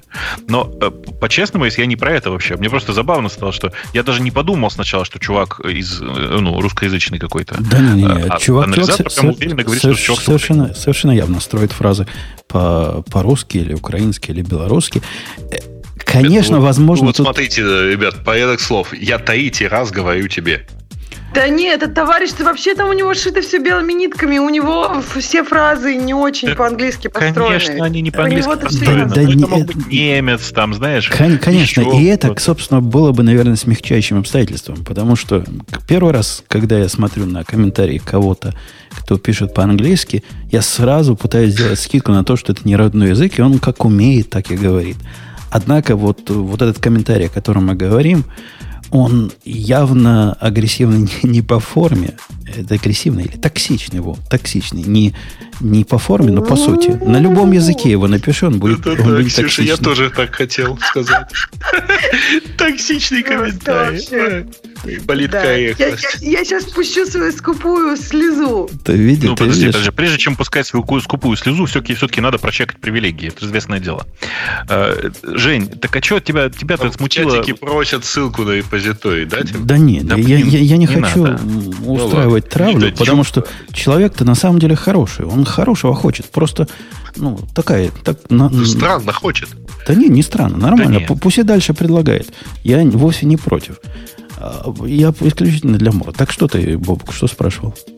Да я хотел сказать, что, ну, типа, всегда же можно сделать скидку для человека, которого ты уже знаешь. И в данном случае, ну, ты чувака уже знаешь. В чем проблема-то? Ну да, аккуратненько сказал ему, что, чувак, я что-то не понял, какого черта тут такой произошел переход, эм, как это, эм, переход твоих личных границ произошел в этот момент. А, не, это бесполезно объяснить. Если такой надо объяснять, то, то это уже поздно. То есть я, я зуб даю. Он, вот если бы он бы сейчас слушал, он бы не понял даже, о чем мы говорим.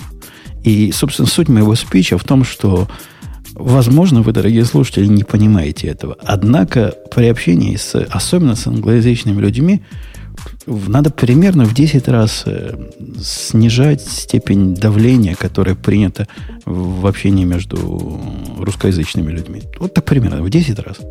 Я могу свой опыт сказать. Вот смотрите, вот вам что-то не нравится, все вокруг дебила. Написали, значит, все это на английском. Все ваши масты, кто вот, в общем, вам всем должен. А потом все это взяли и переписали. Там, где должен, надо, типа, ну, там, желательно. И, и так далее и тому подобное. Там, где вам кажется, вот этот человек дебил, там, иногда этот человек там делает дебил. вот так.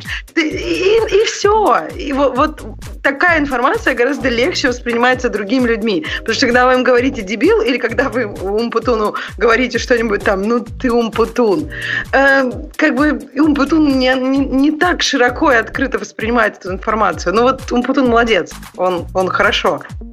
Да, вот а бы, да, зашеймил сложно обобщить. Потому что это же все-таки это, тут ментальность другая. То есть, действительно, вот, ну, я не знаю, там американцы, но англичане, у них совершенно стиль общения другой. То есть, ну, вот действительно, у них, ну, привычки общения совершенно другие. И даже такие вещи, как, не знаю, там, вот, молча постоять, налить себе чай на кухне, это же, ну, невежливо. То есть, ты должен поговорить хоть о чем-нибудь, хоть какой-то смолток, там, еще что-то. То есть, даже вот в таких вещах это как-то, ну, вот игнорировал от людей невежливо. Там, а про переписку, про общение я вообще не говорю. Там. То есть, мне кажется, здесь сложно какой-то общий рецепт подобрать, но я точно согласен, да, с Ксюшей, что не, вот все такие резкие слова, типа must, и you, там, you have to и так далее. Особенно, когда это звучит босси и общаться там не с подчиненным, это точно надо выкидывать все. И надо обязательно извиниться в конце. Типа, извините, это я все неправильно понял. Да, да, это... с этого начинать. Да, да. Я не уверен, да, да. что ты хотел сказать. То есть, возможно, с самого начала я говорю, ну да, возможно, я дебил. Не нулевая вероятность. Вот, а мне кажется, этот чувак как раз это говорил, что типа, типа я, я не понял твой поэт, но, по-моему, он с, так, с таким каким-то нахлестом это говорил, что было явно, что даже он говорит, что не понял, а твой-то поинт, конечно, ну, совсем неправильный, непонятный, поэтому я его не понял. То есть, мне кажется, нужно хотя бы представить себя в картину, в которой ты не прав. Потому что если вы говорите это просто для проформы, начиная фразу, то как бы все равно видно, что вы это просто так говорите я, я повторюсь, я ни в коем случае не хочу конкретно этого чувака никак шеймить. И, конечно, специалисты найдут и репозитории, и комментарии, и все дела. Присылай и дальше. Это исключительно просто разбор на примере. Это не единственный случай, вот просто последний, который у меня был. Такие случаи бывают у меня часто в разных репозиториях, и есть у них какой-то паттерн, ну, действительно, действительно антифеминизм какой-то, мужская шовинистическая свинность нужно, происходит. Нужно, конечно, в такой ситуации быть сильно более вежливым. Я вам сейчас продемонстрирую, знаете, как это, это я тут недавно видел этот диалог, я прям в восторге остался, в живьем видел. Вот, э, Евгений, простите, как вас по имени отчество? А потом, э, все равно потом да. Вася говоришь, да? Батьковичи мы. Нет, Евгений Сергеевич, простите, вы дебил? Вот это вот. То есть спросите, как бы для вежливости отчество и после этого начинать выяснять отношения, это всегда настолько, настолько как бы удобно, что просто, ну, я теперь хожу и думаю, это же надо где-то применить обязательно. У меня пока просто нигде не получалось, но прям очень надо применить. Э, поднимаем градус гиковости, поскольку мы гиковости, поскольку мы все равно в гиковости. А ты не представляешь, Боб, как у меня вот это г отбивали Э, в театре юного зрителя. Просто палками. Вот так это, хорошо, что отбили, Жень. Выставили... Где, где, Женя? Я, я был... А записи есть из театра юного зрителя? Я был большим артистом. На YouTube. Слишком юным. Малых и, и крупных ролей. И самая моя крупная роль была... В чем была? Во-первых, я в этом самом там проявился. В «Снежной королеве» была у меня главная роль. А, что ты ржешь? Ты, ты, пса, ты пса сыграл. Кого? Я, я, кого играл? Ну, кого там? Главная мужская роль какая вы Олень. Да. Олень. А во-вторых, я, я был третьим другом э, Ромео или вторым другом. То есть чуть ли не шпагу за ним носил. Короче, звезда, звезда сцены. Короче, и, яд поднес. И там, там, там отбивали конкретно.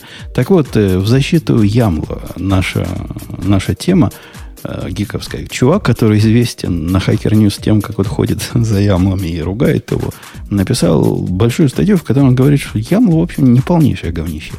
А просто вы неправильно его готовите. Эм, Чувак, Но... кстати, известен не только тем, что он ругает яму, он еще один из э, оригинальных вообще авторов создателей Спринга, а сейчас он создатель Атомиста. Это такая ну, система, то, что не называется Software Delivery Machine, то есть, по сути, система непрерывной интеграции. Мы как-то это обсуждали, помнится. По-моему, по-моему мы как-то обсуждали атомист, нет? Да-да-да, атомист. Ну, главная фишка атомиста, что у них нет конфигурации через YAML, все, все, дел, YAML, все делается в коде. И, видимо, поэтому такой крестовый поход против YAML и начался. У нас, знаешь, э, простите, я на секундочку от, отвлекусь от этого атомиста. У нас э, тут случился такой смешной момент. Э, у нас же в некоторых регионах ездит реально self-driving такси без водителя. Э, на закрытых территориях, ну, типа там, в, кампусах, условно говоря. И в одном из кампусов нашелся чувак, который э, упорно требует, чтобы на территории кампуса запретили, э, потому что это очень опасно, запретили передвижение этого транспортного средства, очень опасно, не говорит там никаких конкретики, просто очень опасно для его, и для него, и для его жены, и для его детей, очень опасно, очень вредно. Это все было бы прекрасно и здорово, если случайно, пока в какой-то момент не выяснилось, что он работает, ну, как бы в компании, которая занимается self-driving, driving ом просто в, в другой компании. Поэтому... Было, бы, было бы эпично, если бы выяснилось, что он работает над self-driving ом этой машины конкретно. Вот это было бы... Нет, ну, тогда бы его стоило послушать. Это, это, чтобы такую историю рассказывать, нужно было на заднем фоне пустить музыку из шоу Бенни Хилла, знаешь, это вот было прям просто отлично. Эпичный случай примерно в эту же сторону был, когда один чувак стоял у входа в университетскую библиотеку. И, я не рассказывал этот случай, не? Нет и держал какой-то плакатик несчастный. Такой, вы видели этого, это просто горе какое-то, не чувак. Ну, такой типичный задрот. Ну, такой вот наш задрот, понимаете, вот наш советский задрот. И вот он стоит в своей шапочке э, трамповской и какой-то плакатик держит, тот как бы здоровый подходит и ему раз ну, по челюсти бах-бах, мол, иди отсюда. А потом, когда разбирались, оказывается, что этот здоровый просто рядом проходил. Он даже не, не студент. И он даже не в библиотеку шел. И что он на территории кампуса делал, тоже непонятно. Но, тем не менее, насовал нашему задроту по самое не могу. Ну, Слушай, ну это из того анекдота, когда подошел к машине, а там полицейский выписывает э, ticket. Вот. Я ему возразил. Вот. Он в ответ выписал еще один ticket. Я ему опять возразил. Он еще один тикет. Ну, я пожал плечами, значит, э, сел на мотоцикл и уехал. Э, в защиту Ямла автор говорит, что Ямл, в общем, не так плох сам по себе, несмотря на определенные недостатки. И тут, мне кажется, он лукавит. Э, случай из вчерашнего, из позавчерашнего дня, когда тетка наша, наша тетка умеет Ямла писать. Прикинь, Ксюша, как я ее научил. То есть э, скрипты она сама не пишет, она умеет любой скрипт запустить, причем даже самый сложный. Причем даже такой, в котором надо докер exec сделать и передать этому контейнеру параметры, прямо она понимает логику всего этого. И пишет сама конфигурационный YAML. И вот за, закоммитила YAML свой. Понятно, закоммитила не туда, куда надо, не такой, как надо. Все упало, потому что пробельчика не хватало. Пробельчика не хватает в YAML, и этого достаточно, причем в таком месте, который без редактора глазом трудно понять. Без специального редактора, который YAML. Так что я бы не стал так уж говорить, что сам по себе YAML не так, чтобы и плохо.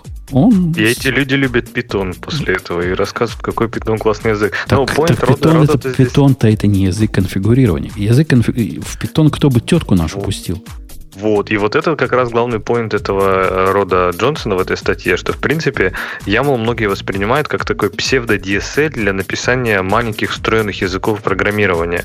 И вот там он работает крайне фигово, если откинуть даже все эти ну, потенциальные проблемы с форматированием, значимыми пробелами, которыми страдает куча всяких языков, типа питона, это я пальцем не показываю. С этим еще можно жить. А вот когда люди из этого пытаются строить реально DSL, там с логикой, ну, замена языка программирования, вот там начинается полный ад. То есть именно используют как язык для описания какой-то конфигурации, ну, наверное, он не лучше, не хуже, чем какой-нибудь JSON. Да хуже, хуже. Сам по себе YAML хуже, чем какой-то JSON в описании конфигурации, если забыть о том, что, в принципе, на YAML и JSON можно писать, причем такой продвинутый JSON с комментариями. И это на, на то, что я теперь перехожу. Использую YAML в виде JSON. Вы знаете, да, о чем Подожди, я говорю? Как это? Нет. Ну, любой JSON это валидный ям. Ты знаешь, да? Любой JSON, ну да, конечно, в смысле в, в, в, в одну строчку, если. Не-не, можешь хоть в 10 строк. И любое место А, ну пробел. конечно, там же со, скоб, со скобки да, все да, откроется. Да. Ну, если, да, если да, со скобками ага. ты пишешь типа JSON на ямле, то ты получаешь лучшее из двух миров. Во-первых, ты можешь не ставить запятую, точку, эту запятую последнюю, э, и, то есть ставить ее Ну, ты знаешь, да, это, вот это mm-hmm. Нету чувствительности к запятым. Нету отсутствия пробелов, проблем, э, пробел, комментов. Нету такой проблемы.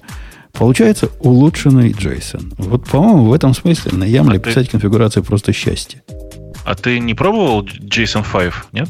Скажи. Зачем? Если я, я, если я пишу J, то, что можно типа на JSON 5 написать и засовываю в YAML парсер, и оно прекрасно парсится, и это безопасно, зачем мне ну, лишнюю сущность? А, ну, если очень коротко, то я пока не видел достаточно быстрых YAML парсеров. Они почему-то все не очень быстрые для меня были. А для меня почему-то это всегда критично. Вот это как раз для меня даже не в первой сотне, а, наверное, в первом миллионе ну, проблем. Я про себя с, говорю. Конечно, с какой скоростью моя, моя программа распарсит конфигурацию? Займет ли это 13 наносекунд или 15 наносекунд? Вот это прямо серьезная, наверное, проблема для Мобука. Для, для умпутунов нет.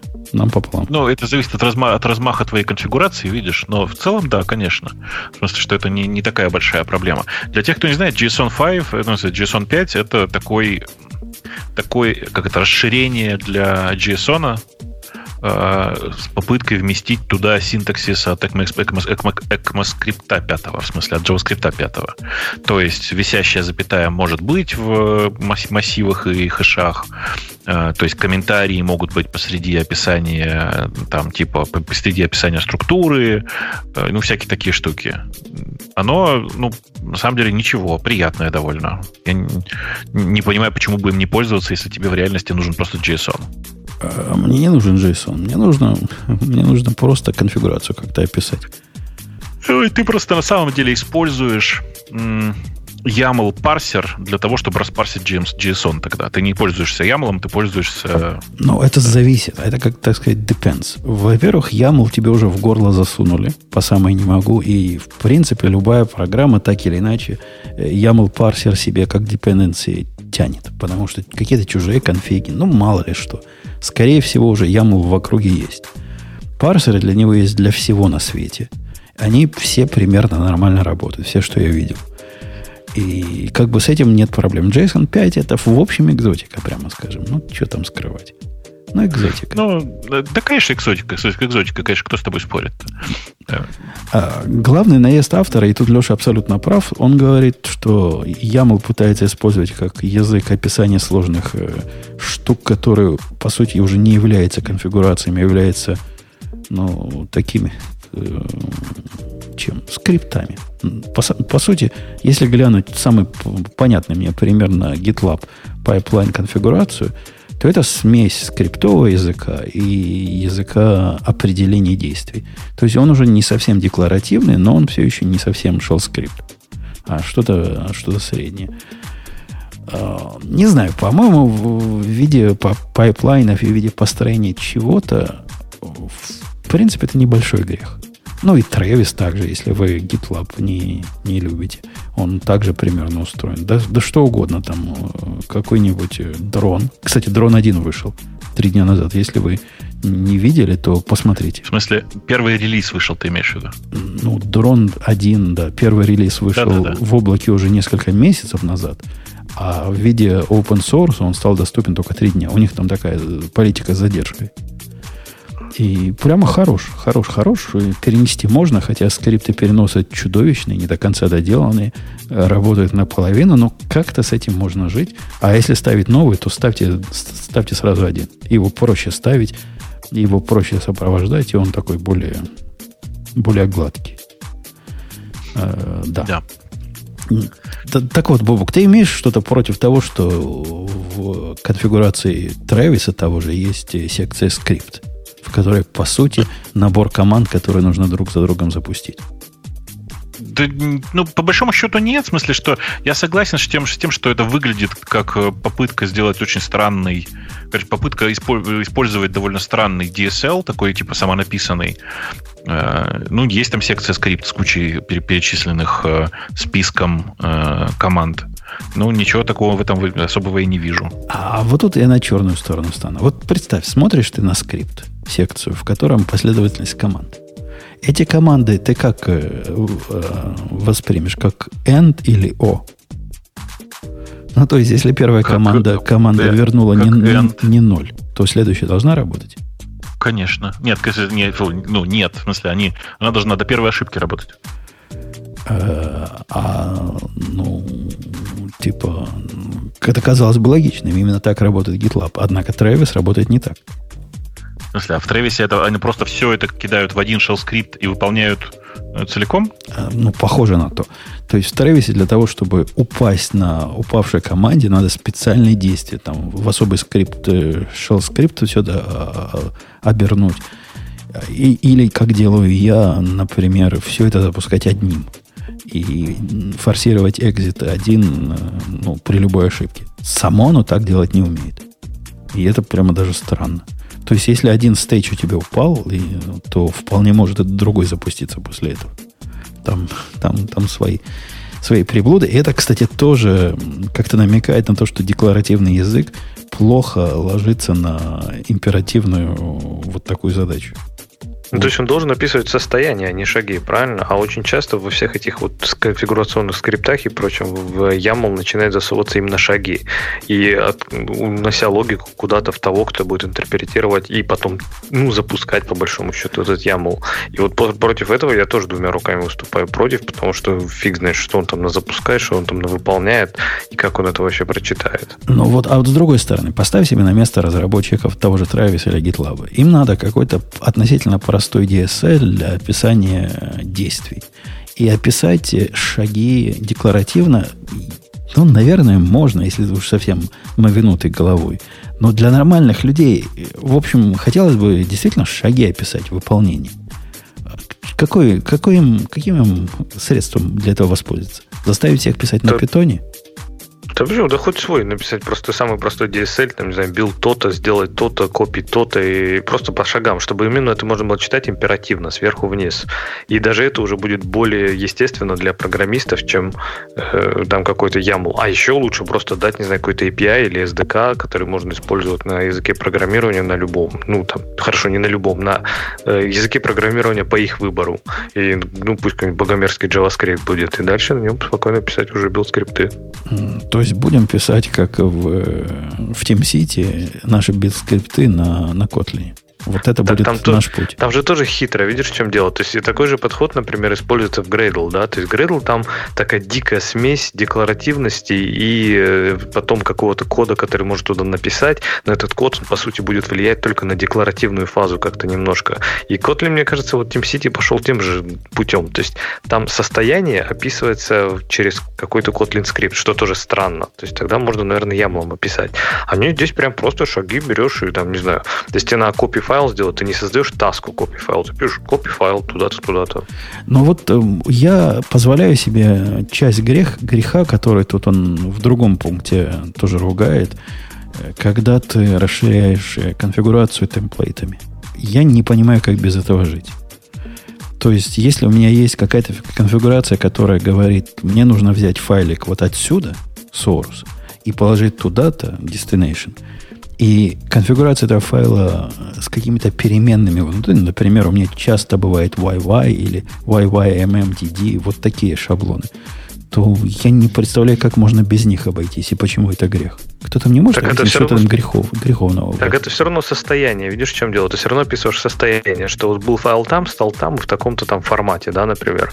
А если тебе надо, например, если файл там, но если у него дата модификации меньше такой-то, и если у него там размер больше такого-то, и если он там был модифицирован пользователем таким-то, тогда скопируй, но проверь, что файл назначения, например, не модифицировался последние три дня. Вот такие вещи точно не надо описывать например, в Ямле, потому что это превратится в чудовище. А если у тебя действительно в стиле там, ну, например, вот этим мне, чем мне нравится Ansible, да, с ним очень тяжело работать, потому что он пытается сложные вещи писать через яму. Там же вообще невозможно это потом читать и поддерживать. Ты, а, а ты, если ты тебе... знаешь, что в Ansible есть эксепшены, try-catch в Ямле можно сделать? Вот, понимаешь, путь в никуда. Вот, вот с этого все и начинается. То есть начинается с того, что ты хочешь скопировать файл в каталога А в каталог Б, а заканчивается тем, что у тебя трай-кэчи в Ямле. Да, я согласен. И мне порой и кажется, что все эти сложные конфигурационные, вот эти на, на грани скриптов и на грани э, DSL штуки, которые совмещают в себе, надо просто выбросить и написать на любом интерпретаторе, доступном вам. я не знаю, лова какая-нибудь, питон какой-нибудь. Если вы можете его из себя запустить, вот на нем и написать. Как тебе, Бог, идея в любой программе разбирать вот такие относительно сложные скрипты э, внутренним интерпретатором? Да, меня это не сильно парит, но мне кажется, что э, ну, вообще просто это не, не универсальный подход. Э, вы все почему-то забываете, что еще бывают конфигурации, которые читаются из разных языков программирования, например. Ну, YAML-то в этом смысле он чисто условно помогает. То есть отпарсить да. его можно, а как, что потом делать со строчкой not минус version? Как, как, как его? Ну да, да.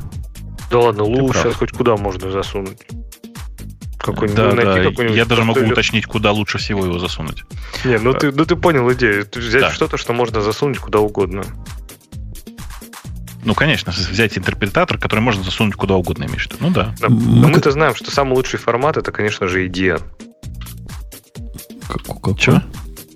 Ну, EDN, Extendable Data Format. О, ну да, да, ну, ну, А, Боба, помнишь, мы когда-то говорили о балалайке, которые для интерпретатора языка, похожего на питон, который не совсем питон, и который работает изнутри Go. Ты какой-то был специалист по этой штуке. Не, не, помню уже. Что-то такое было где-то с полгода назад. Вот есть такой, типа ну, похожий я... на питон язык. Судя по всему, я и сейчас не пользуюсь. Но он как-то, в него вот этот какой-то плюмбум, типа плюмбума что-то в пиндюре, но как раз заточен на то, чтобы скрипты писать вот такого человеческого вида. Ну, э, в любом случае, видите, мы как бы мы все морально согласны, что э, не самая хорошая идея так вот в YAML по одной командочке запихивать. В смысле, там много вопросов возникает. За этой простотой спрятана необходимость знать слишком много деталей. Ну, если мы сравниваем между, между разными э, злобными решениями, выбираем менее злобное, то мне кажется, попытка реализации того же в JSON – просто в JSON, как бы предложил, приведет э, к монстру, который мы все наблюдаем как язык запросов Монги. Вот вам до чего доводит э, попытка из JSON сделать язык программирования. А уж что бывало из XML, когда из него делали язык программирования, это только старожилы помнят. Может, YAML не самый худший в, в этом смысле. Подожди, а зачем вашей тетке вообще YAML? Э, а, представляешь, у нас э, есть программа, которая делает анализ кастомера какого-то. И каждый кастомер может тонко настраиваться, не знаю, сотней параметров. Ну, есть дефолт, который покрывает там 90% случаев, и не надо все параметры указывать. Однако тонкие параметры, в зависимости от заказчического желания, надо уметь поменять. Например, какое окно э, ну, forgiveness, как он по-русски называется?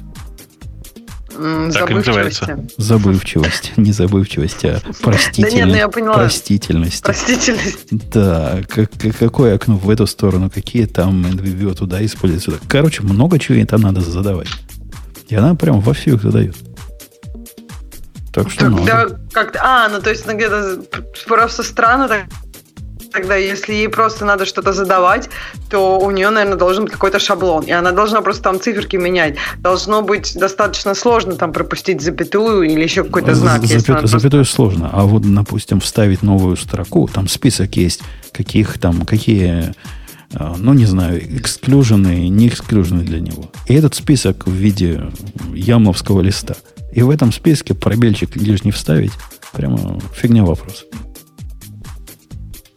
когда она cut and paste вот это делает куда-то, то фиг его знает, в чем она это делает. Надо научить ее пользоваться нормальным. Я ее научил Markdown редактором пользоваться. Теперь она такие маркдауны мне делает. Просто любо-дорого. И не заставляет больше доки открывать. Вот так что я, я в полном восторге. Этот самый Mac, Macdown, по-моему, я ее подсадил на Macdown, да, так называется? Macdown? Не, Mac. Есть какая-то программа для Мака, которая справа одно показывает, слева другое. Да их такое сейчас количество, что просто ужас. Китайщина а, расскажите, какая ваш, ваша любимая? Я просто редко как раз искал какую-нибудь прикольную программку, которая для, для чего? Мака. Локальную просто. Ну, чтобы написать текст. Вот, по-моему, Markdown называется. Mark... Чтобы, Таймора. да, видеть сразу, ну, как бы, но, ну... Тайпора. Тайпора. Тайпора. Тайпора самая крутая. Такая, это Джимми Через Y. Это, Bear, который ну, ну, она как бы ноцы, но она и редактор тоже. Bear отвратительный, потому что он подписку требует. Тайпора через Y. Вот, я, Ксюша, тебе дам Макдаун и всем дам. это действительно он. Если даже наша тетка им может пользоваться, так ты уж точно сможешь. Тайпора вроде это, да. Ничего, вроде мне нравится Type Ну, по Type крайней мере, сайты. Симпатичная. Сейчас она очень симпатичная, и она бесплатная пока, по крайней мере. И она есть э, под Mac и под Windows версия вышла, и вот Linux версию вроде обещают. Так что очень рекомендую. И я просто постоянно им пользуюсь. Она умеет быть визивик, а умеет быть как э, этот самый, как он называется, как э, текстовый редактор. Так она прям, Для да, она то есть даже не, не показывает вторую, она просто прям тут тебя меняет in place, да?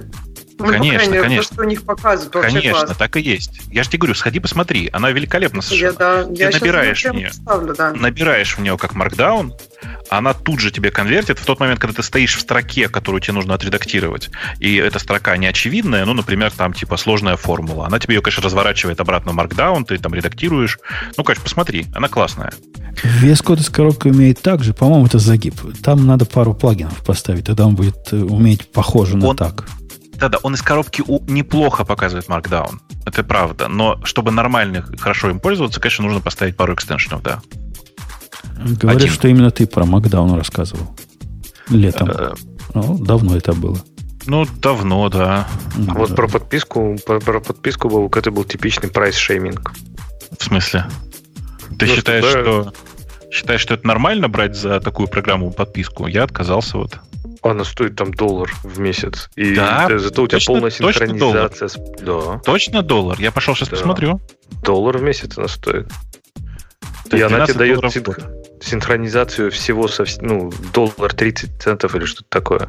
И она тебе дает синхронизацию зато между всеми устройствами, поиск по тегам. И, и там очень да. классный визивик сделан, что он именно такой не, не навязчивый. То есть, когда, например, ты оборачиваешь что-то в эти в звездочки, да, не в звездочки, а в эти, ну да, в звездочки, то он тебе показывает и жирным, и оставляет звездочки. То есть, ты видишь как бы параллельно и маркдаун, это, и в то же время на фоне, такой на фоне визивик. тайпоры это просто такой, такой каменный век, я тебе хочу сказать. А вот мне как раз тайпора иногда смущает. Я тоже, я в принципе, двумя пользуюсь, но вот тайпора меня смущает иногда, что она как раз Markdown от меня потом скрывает. В любой момент ты можешь нажать Command slash и получить, э, ну, собственно, нормальный, обычный, хороший редактор для Markdown. Вот. И он тогда будет уже не подсвечен, правильно? Он подсвеченный. Mm, Command okay. slash. Slash это тот, который у тебя, ну, как это, Справа налево который, если ты понял, о чем я. Ну, теперь мне для тетки надо теперь специальный такой редактор для Ямла, типа Макдауна только для Ямла, который сразу все проверяет, и будет ей вообще счастье полное. Потому что вес код... А ты думаешь, мне... такие есть? Да, наверное, Мне кажется, наверняка. я не могу представить расширение для Вима. То, ну, в смысле, расширение, ну, да, в принципе. Да, наверняка общем, есть даже какие-нибудь вебовские, которые умеют э, делать да, валидацию. Вебовские так что... Полтора доллара стоит Beer Pro, полтора доллара в месяц, не доллар. Я просто помню, что больше доллара было.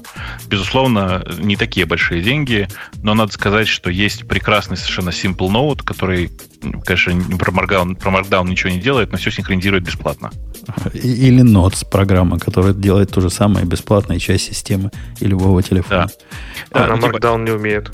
Ну, такие Notes. Да, Simple Notes не тоже не умеет. Simple Note умеет. Очень примитивно, но умеет. Сейчас уже умеет. Уточнить надо. Тут есть один важный момент. Дело в том, что Simple Simple Note в отличие от Bear, Bear чисто программа под экосистему Apple. Uh, у меня так получилось, что я в ближайшее время хожу с телефоном на андроиде. И там как бы все не так просто, как вы понимаете. Ну, я тут не, не раз рассказывал, что лучшая программа это, как она сейчас называется, Full Text, Full Text, который раньше назывался текст чего-то. Текст.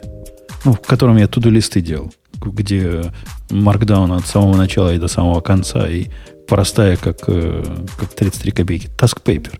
Да, назывался она? По-моему. Task Paper, да, да, да, есть такая. А сейчас чего-то такое другое появилось, которое более современные. Хотя и Task Paper развивает. Ну, ну вот. Task Paper нормальный. Зачем, кроме чего Task Paper, Task Paper, Task Paper что-то? Ничего больше не надо. Я его вот сто лет не запускал, запустил, говорит, апдейт даже есть. О, красота. красота. А он тоже не, не дешево стоит что-то. Ты же не любишь платить, а он прямо тоже денег стоит. Task Paper, я там, кажется, если я правильно помню, там автору несколько каких-то удачных багов зарепортил в какой-то момент. И он мне просто выписал лицензию. А, у меня теперь говорит, что а не хочешь ли 30 долларов за мою лицензию он где-то потерял. Ну, будем искать. Где-то у меня была лицензия. Э, окей. Окей. Прайс шейминг, видишь? Ишь, ишь. Так я, я как а... раз из тех, кто покупает направо и налево. Да я тоже, на самом деле. И... Я просто не люблю подписку. Я бы предпочел купить такую программу целиком. Я бы был даже подписан на подписку офлайновую. За то, что я ношу пистолет, я плачу за это 30 долларов в месяц. Такая подписка у меня есть. На всякий случай. Подожди, а кому ты платишь? Кому эти деньги идут? Есть такая типа, такая, как это называется, страховка, не страховка. В общем, юридическая защита. Ну, в случае чего обеспечен. А в случае чего? Ну, в случае, если я застрелю кого-то, и мне нужно будет полиции рассказывать, что я хороший чувак, и будет суд, и, и будет процесс. Они тебе адвокаты дадут? Да, да, там целая сеть адвокатов. Все дела. Фига себе. Слушайте, а вот чтобы адвокатов э, срочно не понабежало, мы не хотим перейти к темам слушателей? Я просто смотрю на время. Погоди, и... а одну тему только Подожди. закрыть, а, Давай, оп- опозорить немножко. Не, не надо Apple. Gmail, Google давайте опозорим. О том, что... Как опять? Их, их исключили из, а, из общества AFTT.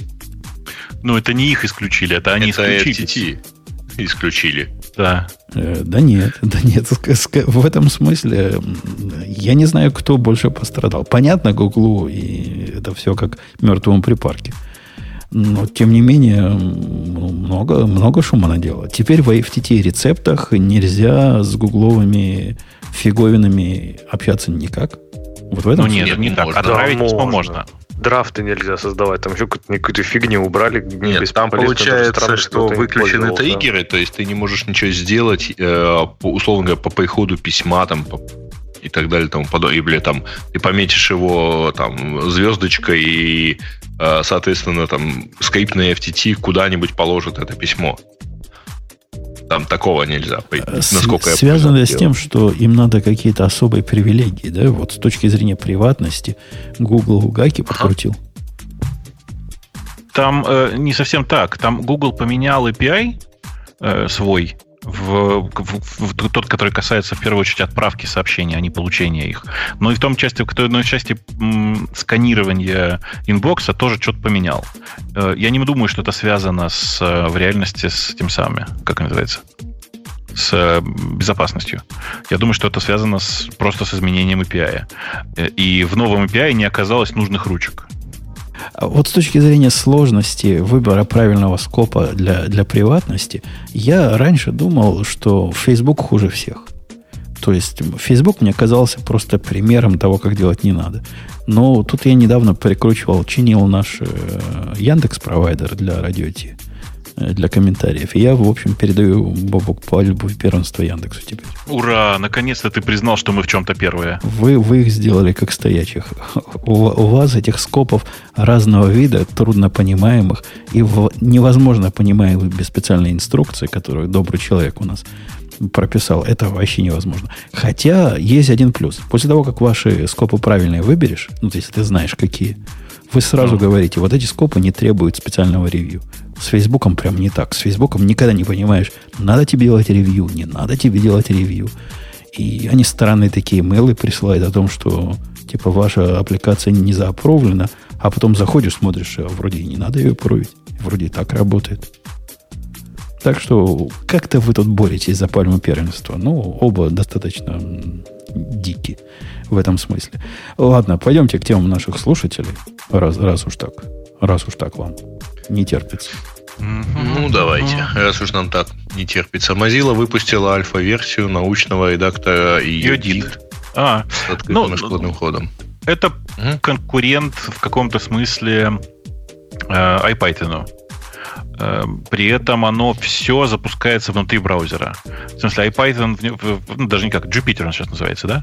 Mm-hmm. В Jupyter там все работает на, как бы это сказать, в консоли, ну, в смысле, в сервер, на сервере, а здесь все работает прямо в клиенте. Собрано на WebAssembly, и в этом вся фишка. То есть оно прямо работает внутри браузера, как такового.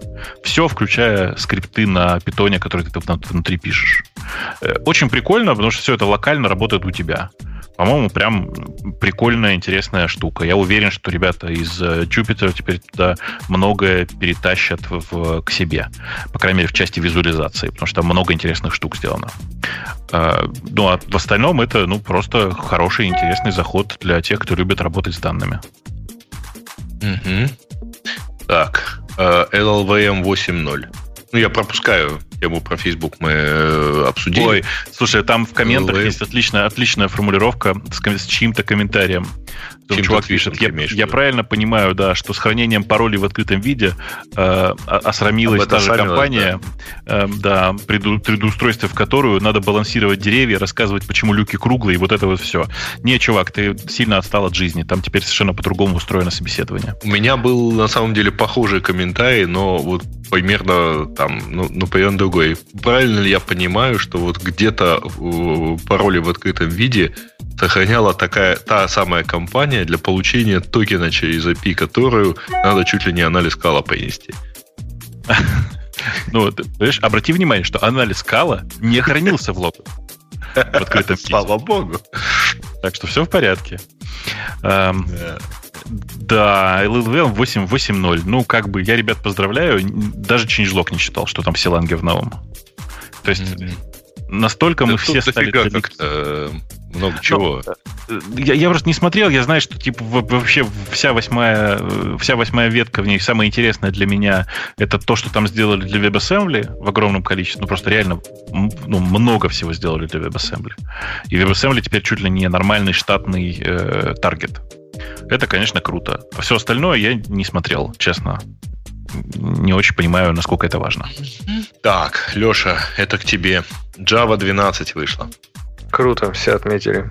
Мы пойдем, да? да? Отметили, что тебе придется выйти в подкаст. То есть, слушай, я, это, я... Это, это короткий релиз, да, 12-й? Что это, это да, короткий? Это, это не LTS релиз, то есть LTS остается 11 последний. Это следующий релиз OpenJDK, и там чисто такие внутренние улучшения, скажем так, разработчикам, скорее всего, будут особо не видны, кроме того, что дефолтный garbage коллектор теперь будет отдавать память обратно, а не жрать его как не в себе, уничтожая все вокруг. Вот. А так там из таких интересных фичей только в превью с, со специальным флагом появились Switch Expressions, которые, возможно, ну, такой приради...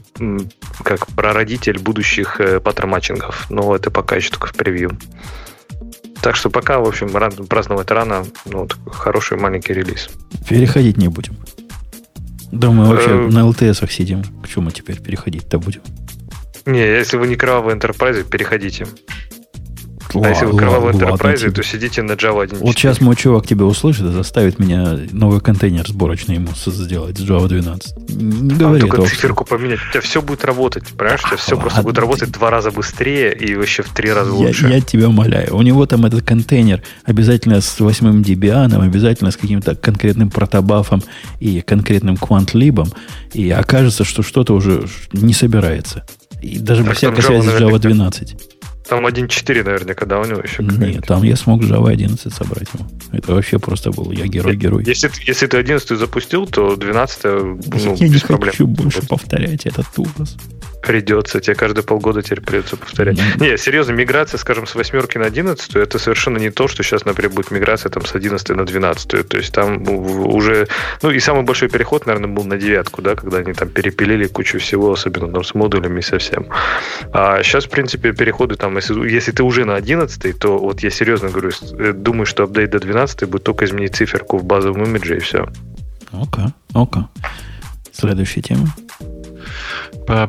А, в Евросоюзе, короче, Евросоюз возьмет штраф в полтора ярда евро с Гугла за нарушение за чего-то еще, да. За использование, ну, как обычно, за использование домини, домини, доминирующего положения э, и нарушение антимонопольного законодательства. Э, Там На самом деле, еще... да. Угу. Что? Да, да, там, там произошло ровно то же самое, что произошло в России несколько лет назад. В смысле, сначала э, в результате суд, судов удалось добиться того, что все подтвердили, что это нарушение монопольного законодательства, и заставили Google, э, теперь Google будет на андроидах показывать splash при первом использовании поиска. Выбери поисковую систему по умолчанию, ха-ха, как будто в, в Европе есть какие-то альтернативы для этого, да, и выбери браузер по умолчанию в тот момент, когда ты первый раз э, запускаешь браузер. То есть, типа, э, приравняли по, по как это Google поместили в ту позицию, в которую Google тщательно ставил Microsoft с Windows и браузером. Да. Там дальше есть просто еще одна тема. Ну, еще раз прислали что-то э, типа похожее про то, что Google теперь будет, ну, Android будет теперь спрашивать про браузеры, про поиск по умолчанию при запуске. Ну, это, это оно же, да. Да. Угу. да. Да, то есть это прямо оно. Э, э, пошел дальше смотреть. Что там еще есть? Google Stadia, ремастеринг Звездного пути до 4К, Э, ну, это традиционная история. Это действительно сетка от Gigapixel. И, ну, таких сеток, на самом деле, довольно много. Это старая, старая работа, которая называется Super Resolution, когда с помощью нейронки разжимается маленькое разрешение в большое ну и получается довольно неплохо в среднем. То есть фокус давно известен, ничего особенно нового тут в этом, если честно, нет. Ну, слушай, а если эта фиговина сможет работать в реальном времени, так можно вообще, знаешь, какую Э, это, это самая мечта, когда скомпрессировал в один байт, а потом раскомпрессировал в гигабайт. Э, да-да, ты же знаешь, да, что у нас мы много раз на эту тему шутили, что э, российский школьник, как известно, создал прекрасный архиватор, который сжимает любые данные до, для одного, до одного байта, и теперь он работает над архиватором. Mm-hmm. Вот тут то же самое. По имени файла скоро будет восстанавливать полный контекст, полное содержимое файла. Мне в этой шутке всегда было интересно, зачем этот один байт, что там? Как? Ну, в ноль байт же нельзя. Нолик или единичка, да. Нет, это, это бит был бы. Нет, почему? Вы а, сажать да, его тогда файл, надо файл размером 0 байт. Тогда Леша прав. Тогда должно быть до одного бита. Там какой... до одного байта. Почему? Потому что там это, ну, типа, нужен же magic, ну, как, как это сказать, это нужно подтвердить, что это файл именно твоего архиватора. То есть, как бы контрольная сумма там в одном байте хранится. Header, header просто, да? Там. А, да, точно, header. А там первая буква имени этого школьника, вот. Угу. Так, ладно. Э, слушайте, тут на самом деле довольно такие мелкие, э, тем более темы и довольно странные.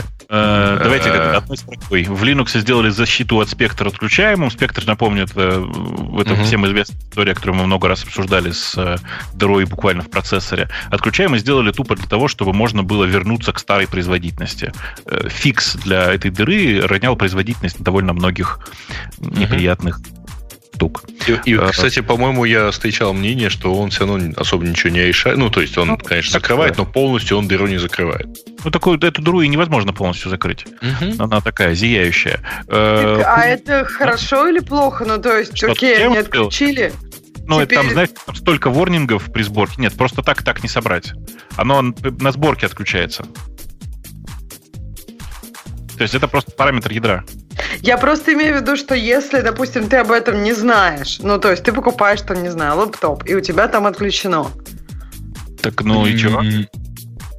Ну, я просто, ладно, в Linux пусть это, если сам э, кто... Это, каждый, это опаснее, Ксюша, не, не, не, в контексте лаптопа, а в контексте какого-нибудь appliance, который ты покупаешь где-то в облаке. Девайсы, да, да. да. Ну, или appliance, да. Ну, то есть, мне кажется, что просто, как бы, иногда люди могут, как бы, те, у кого ты что-то покупаешь, могут экономить производительность и как-то пытаться выжмать, выжить больше, а ты даже не знаешь, что у них это отключено.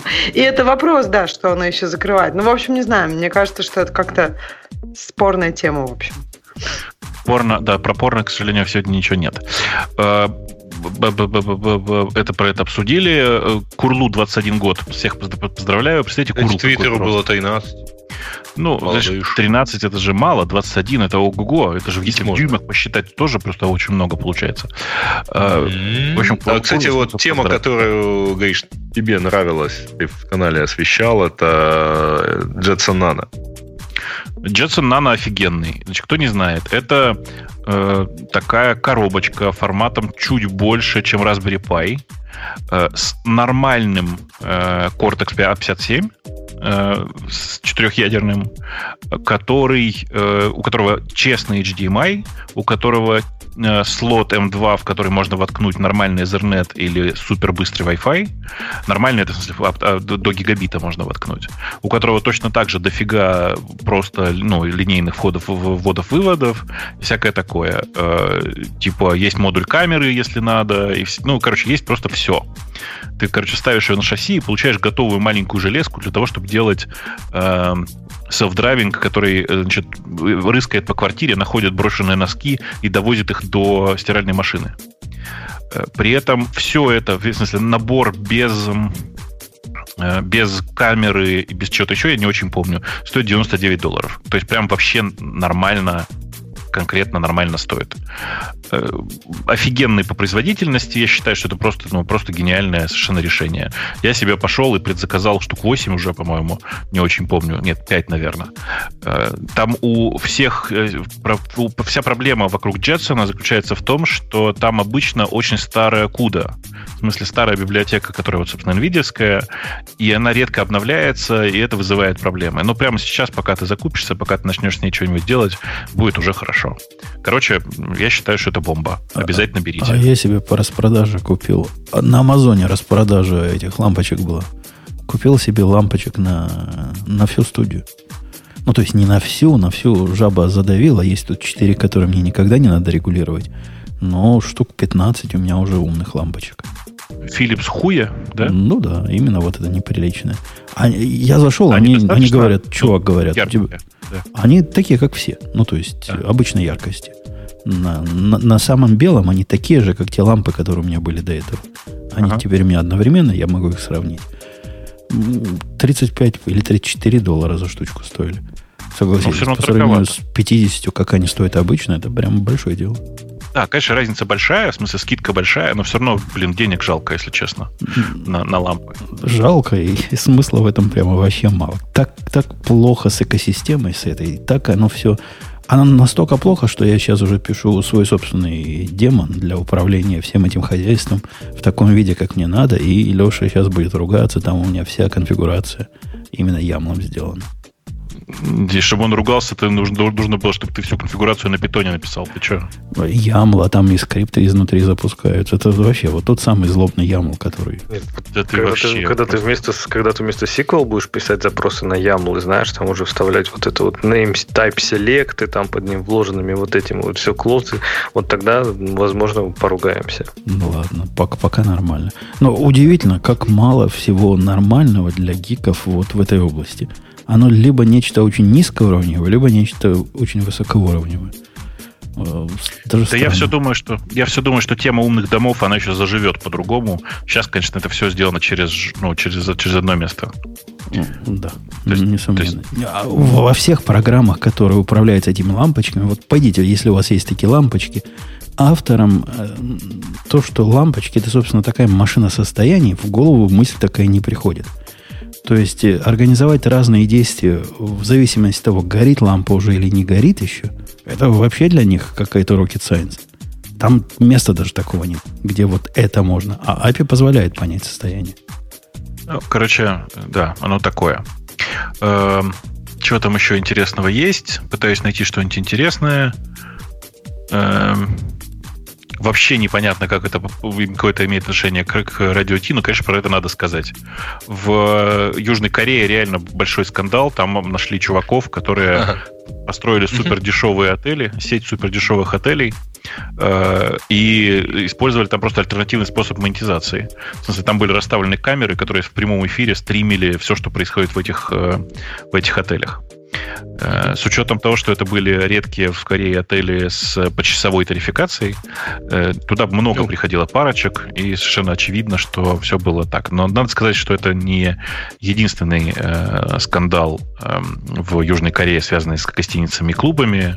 Там сейчас просто все это очень горячо и всех бьет, и все, кто были в Burning Sun, пока он был открыт, теперь сидят и хихикают по поводу того, что там происходит.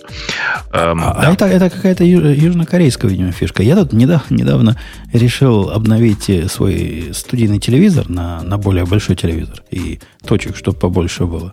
Не то, что решил, начал смотреть в эту сторону.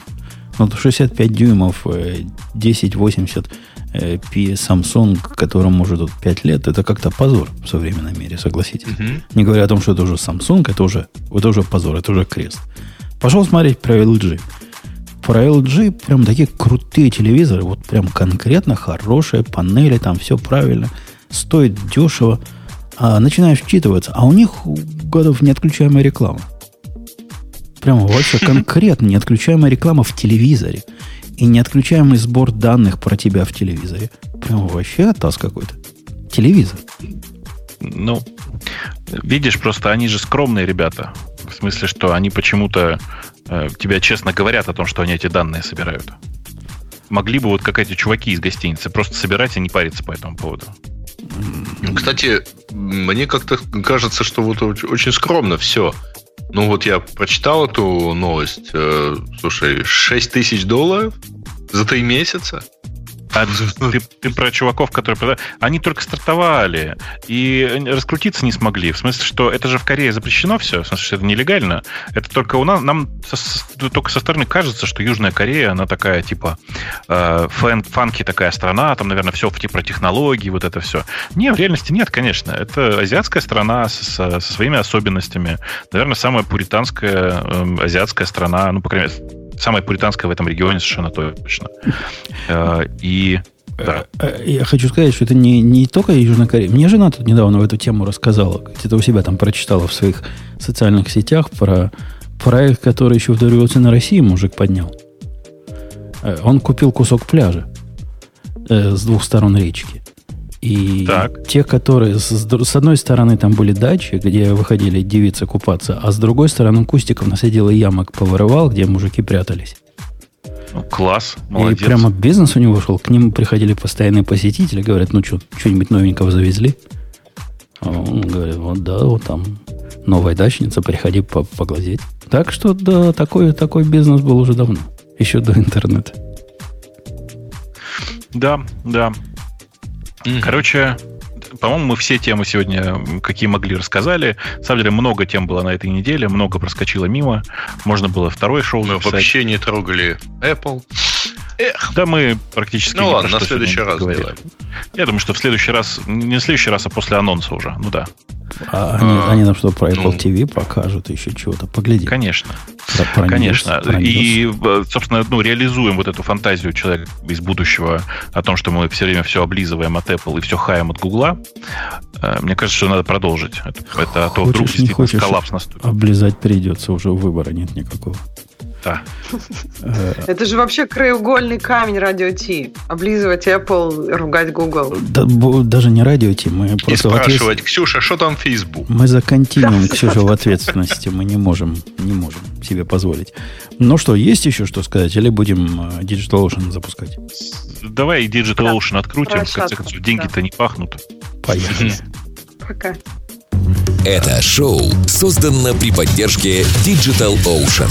Digital Ocean – провайдер доступного облачного хостинга. Всего за 55 секунд и 5 долларов в месяц вы можете создать свой облачный сервер в одном из дата-центров, расположенных в Нью-Йорке, Сан-Франциско, Амстердаме и Сингапуре, и управлять им с помощью простой, интуитивно понятной панели управления или воспользоваться мощным мощным API.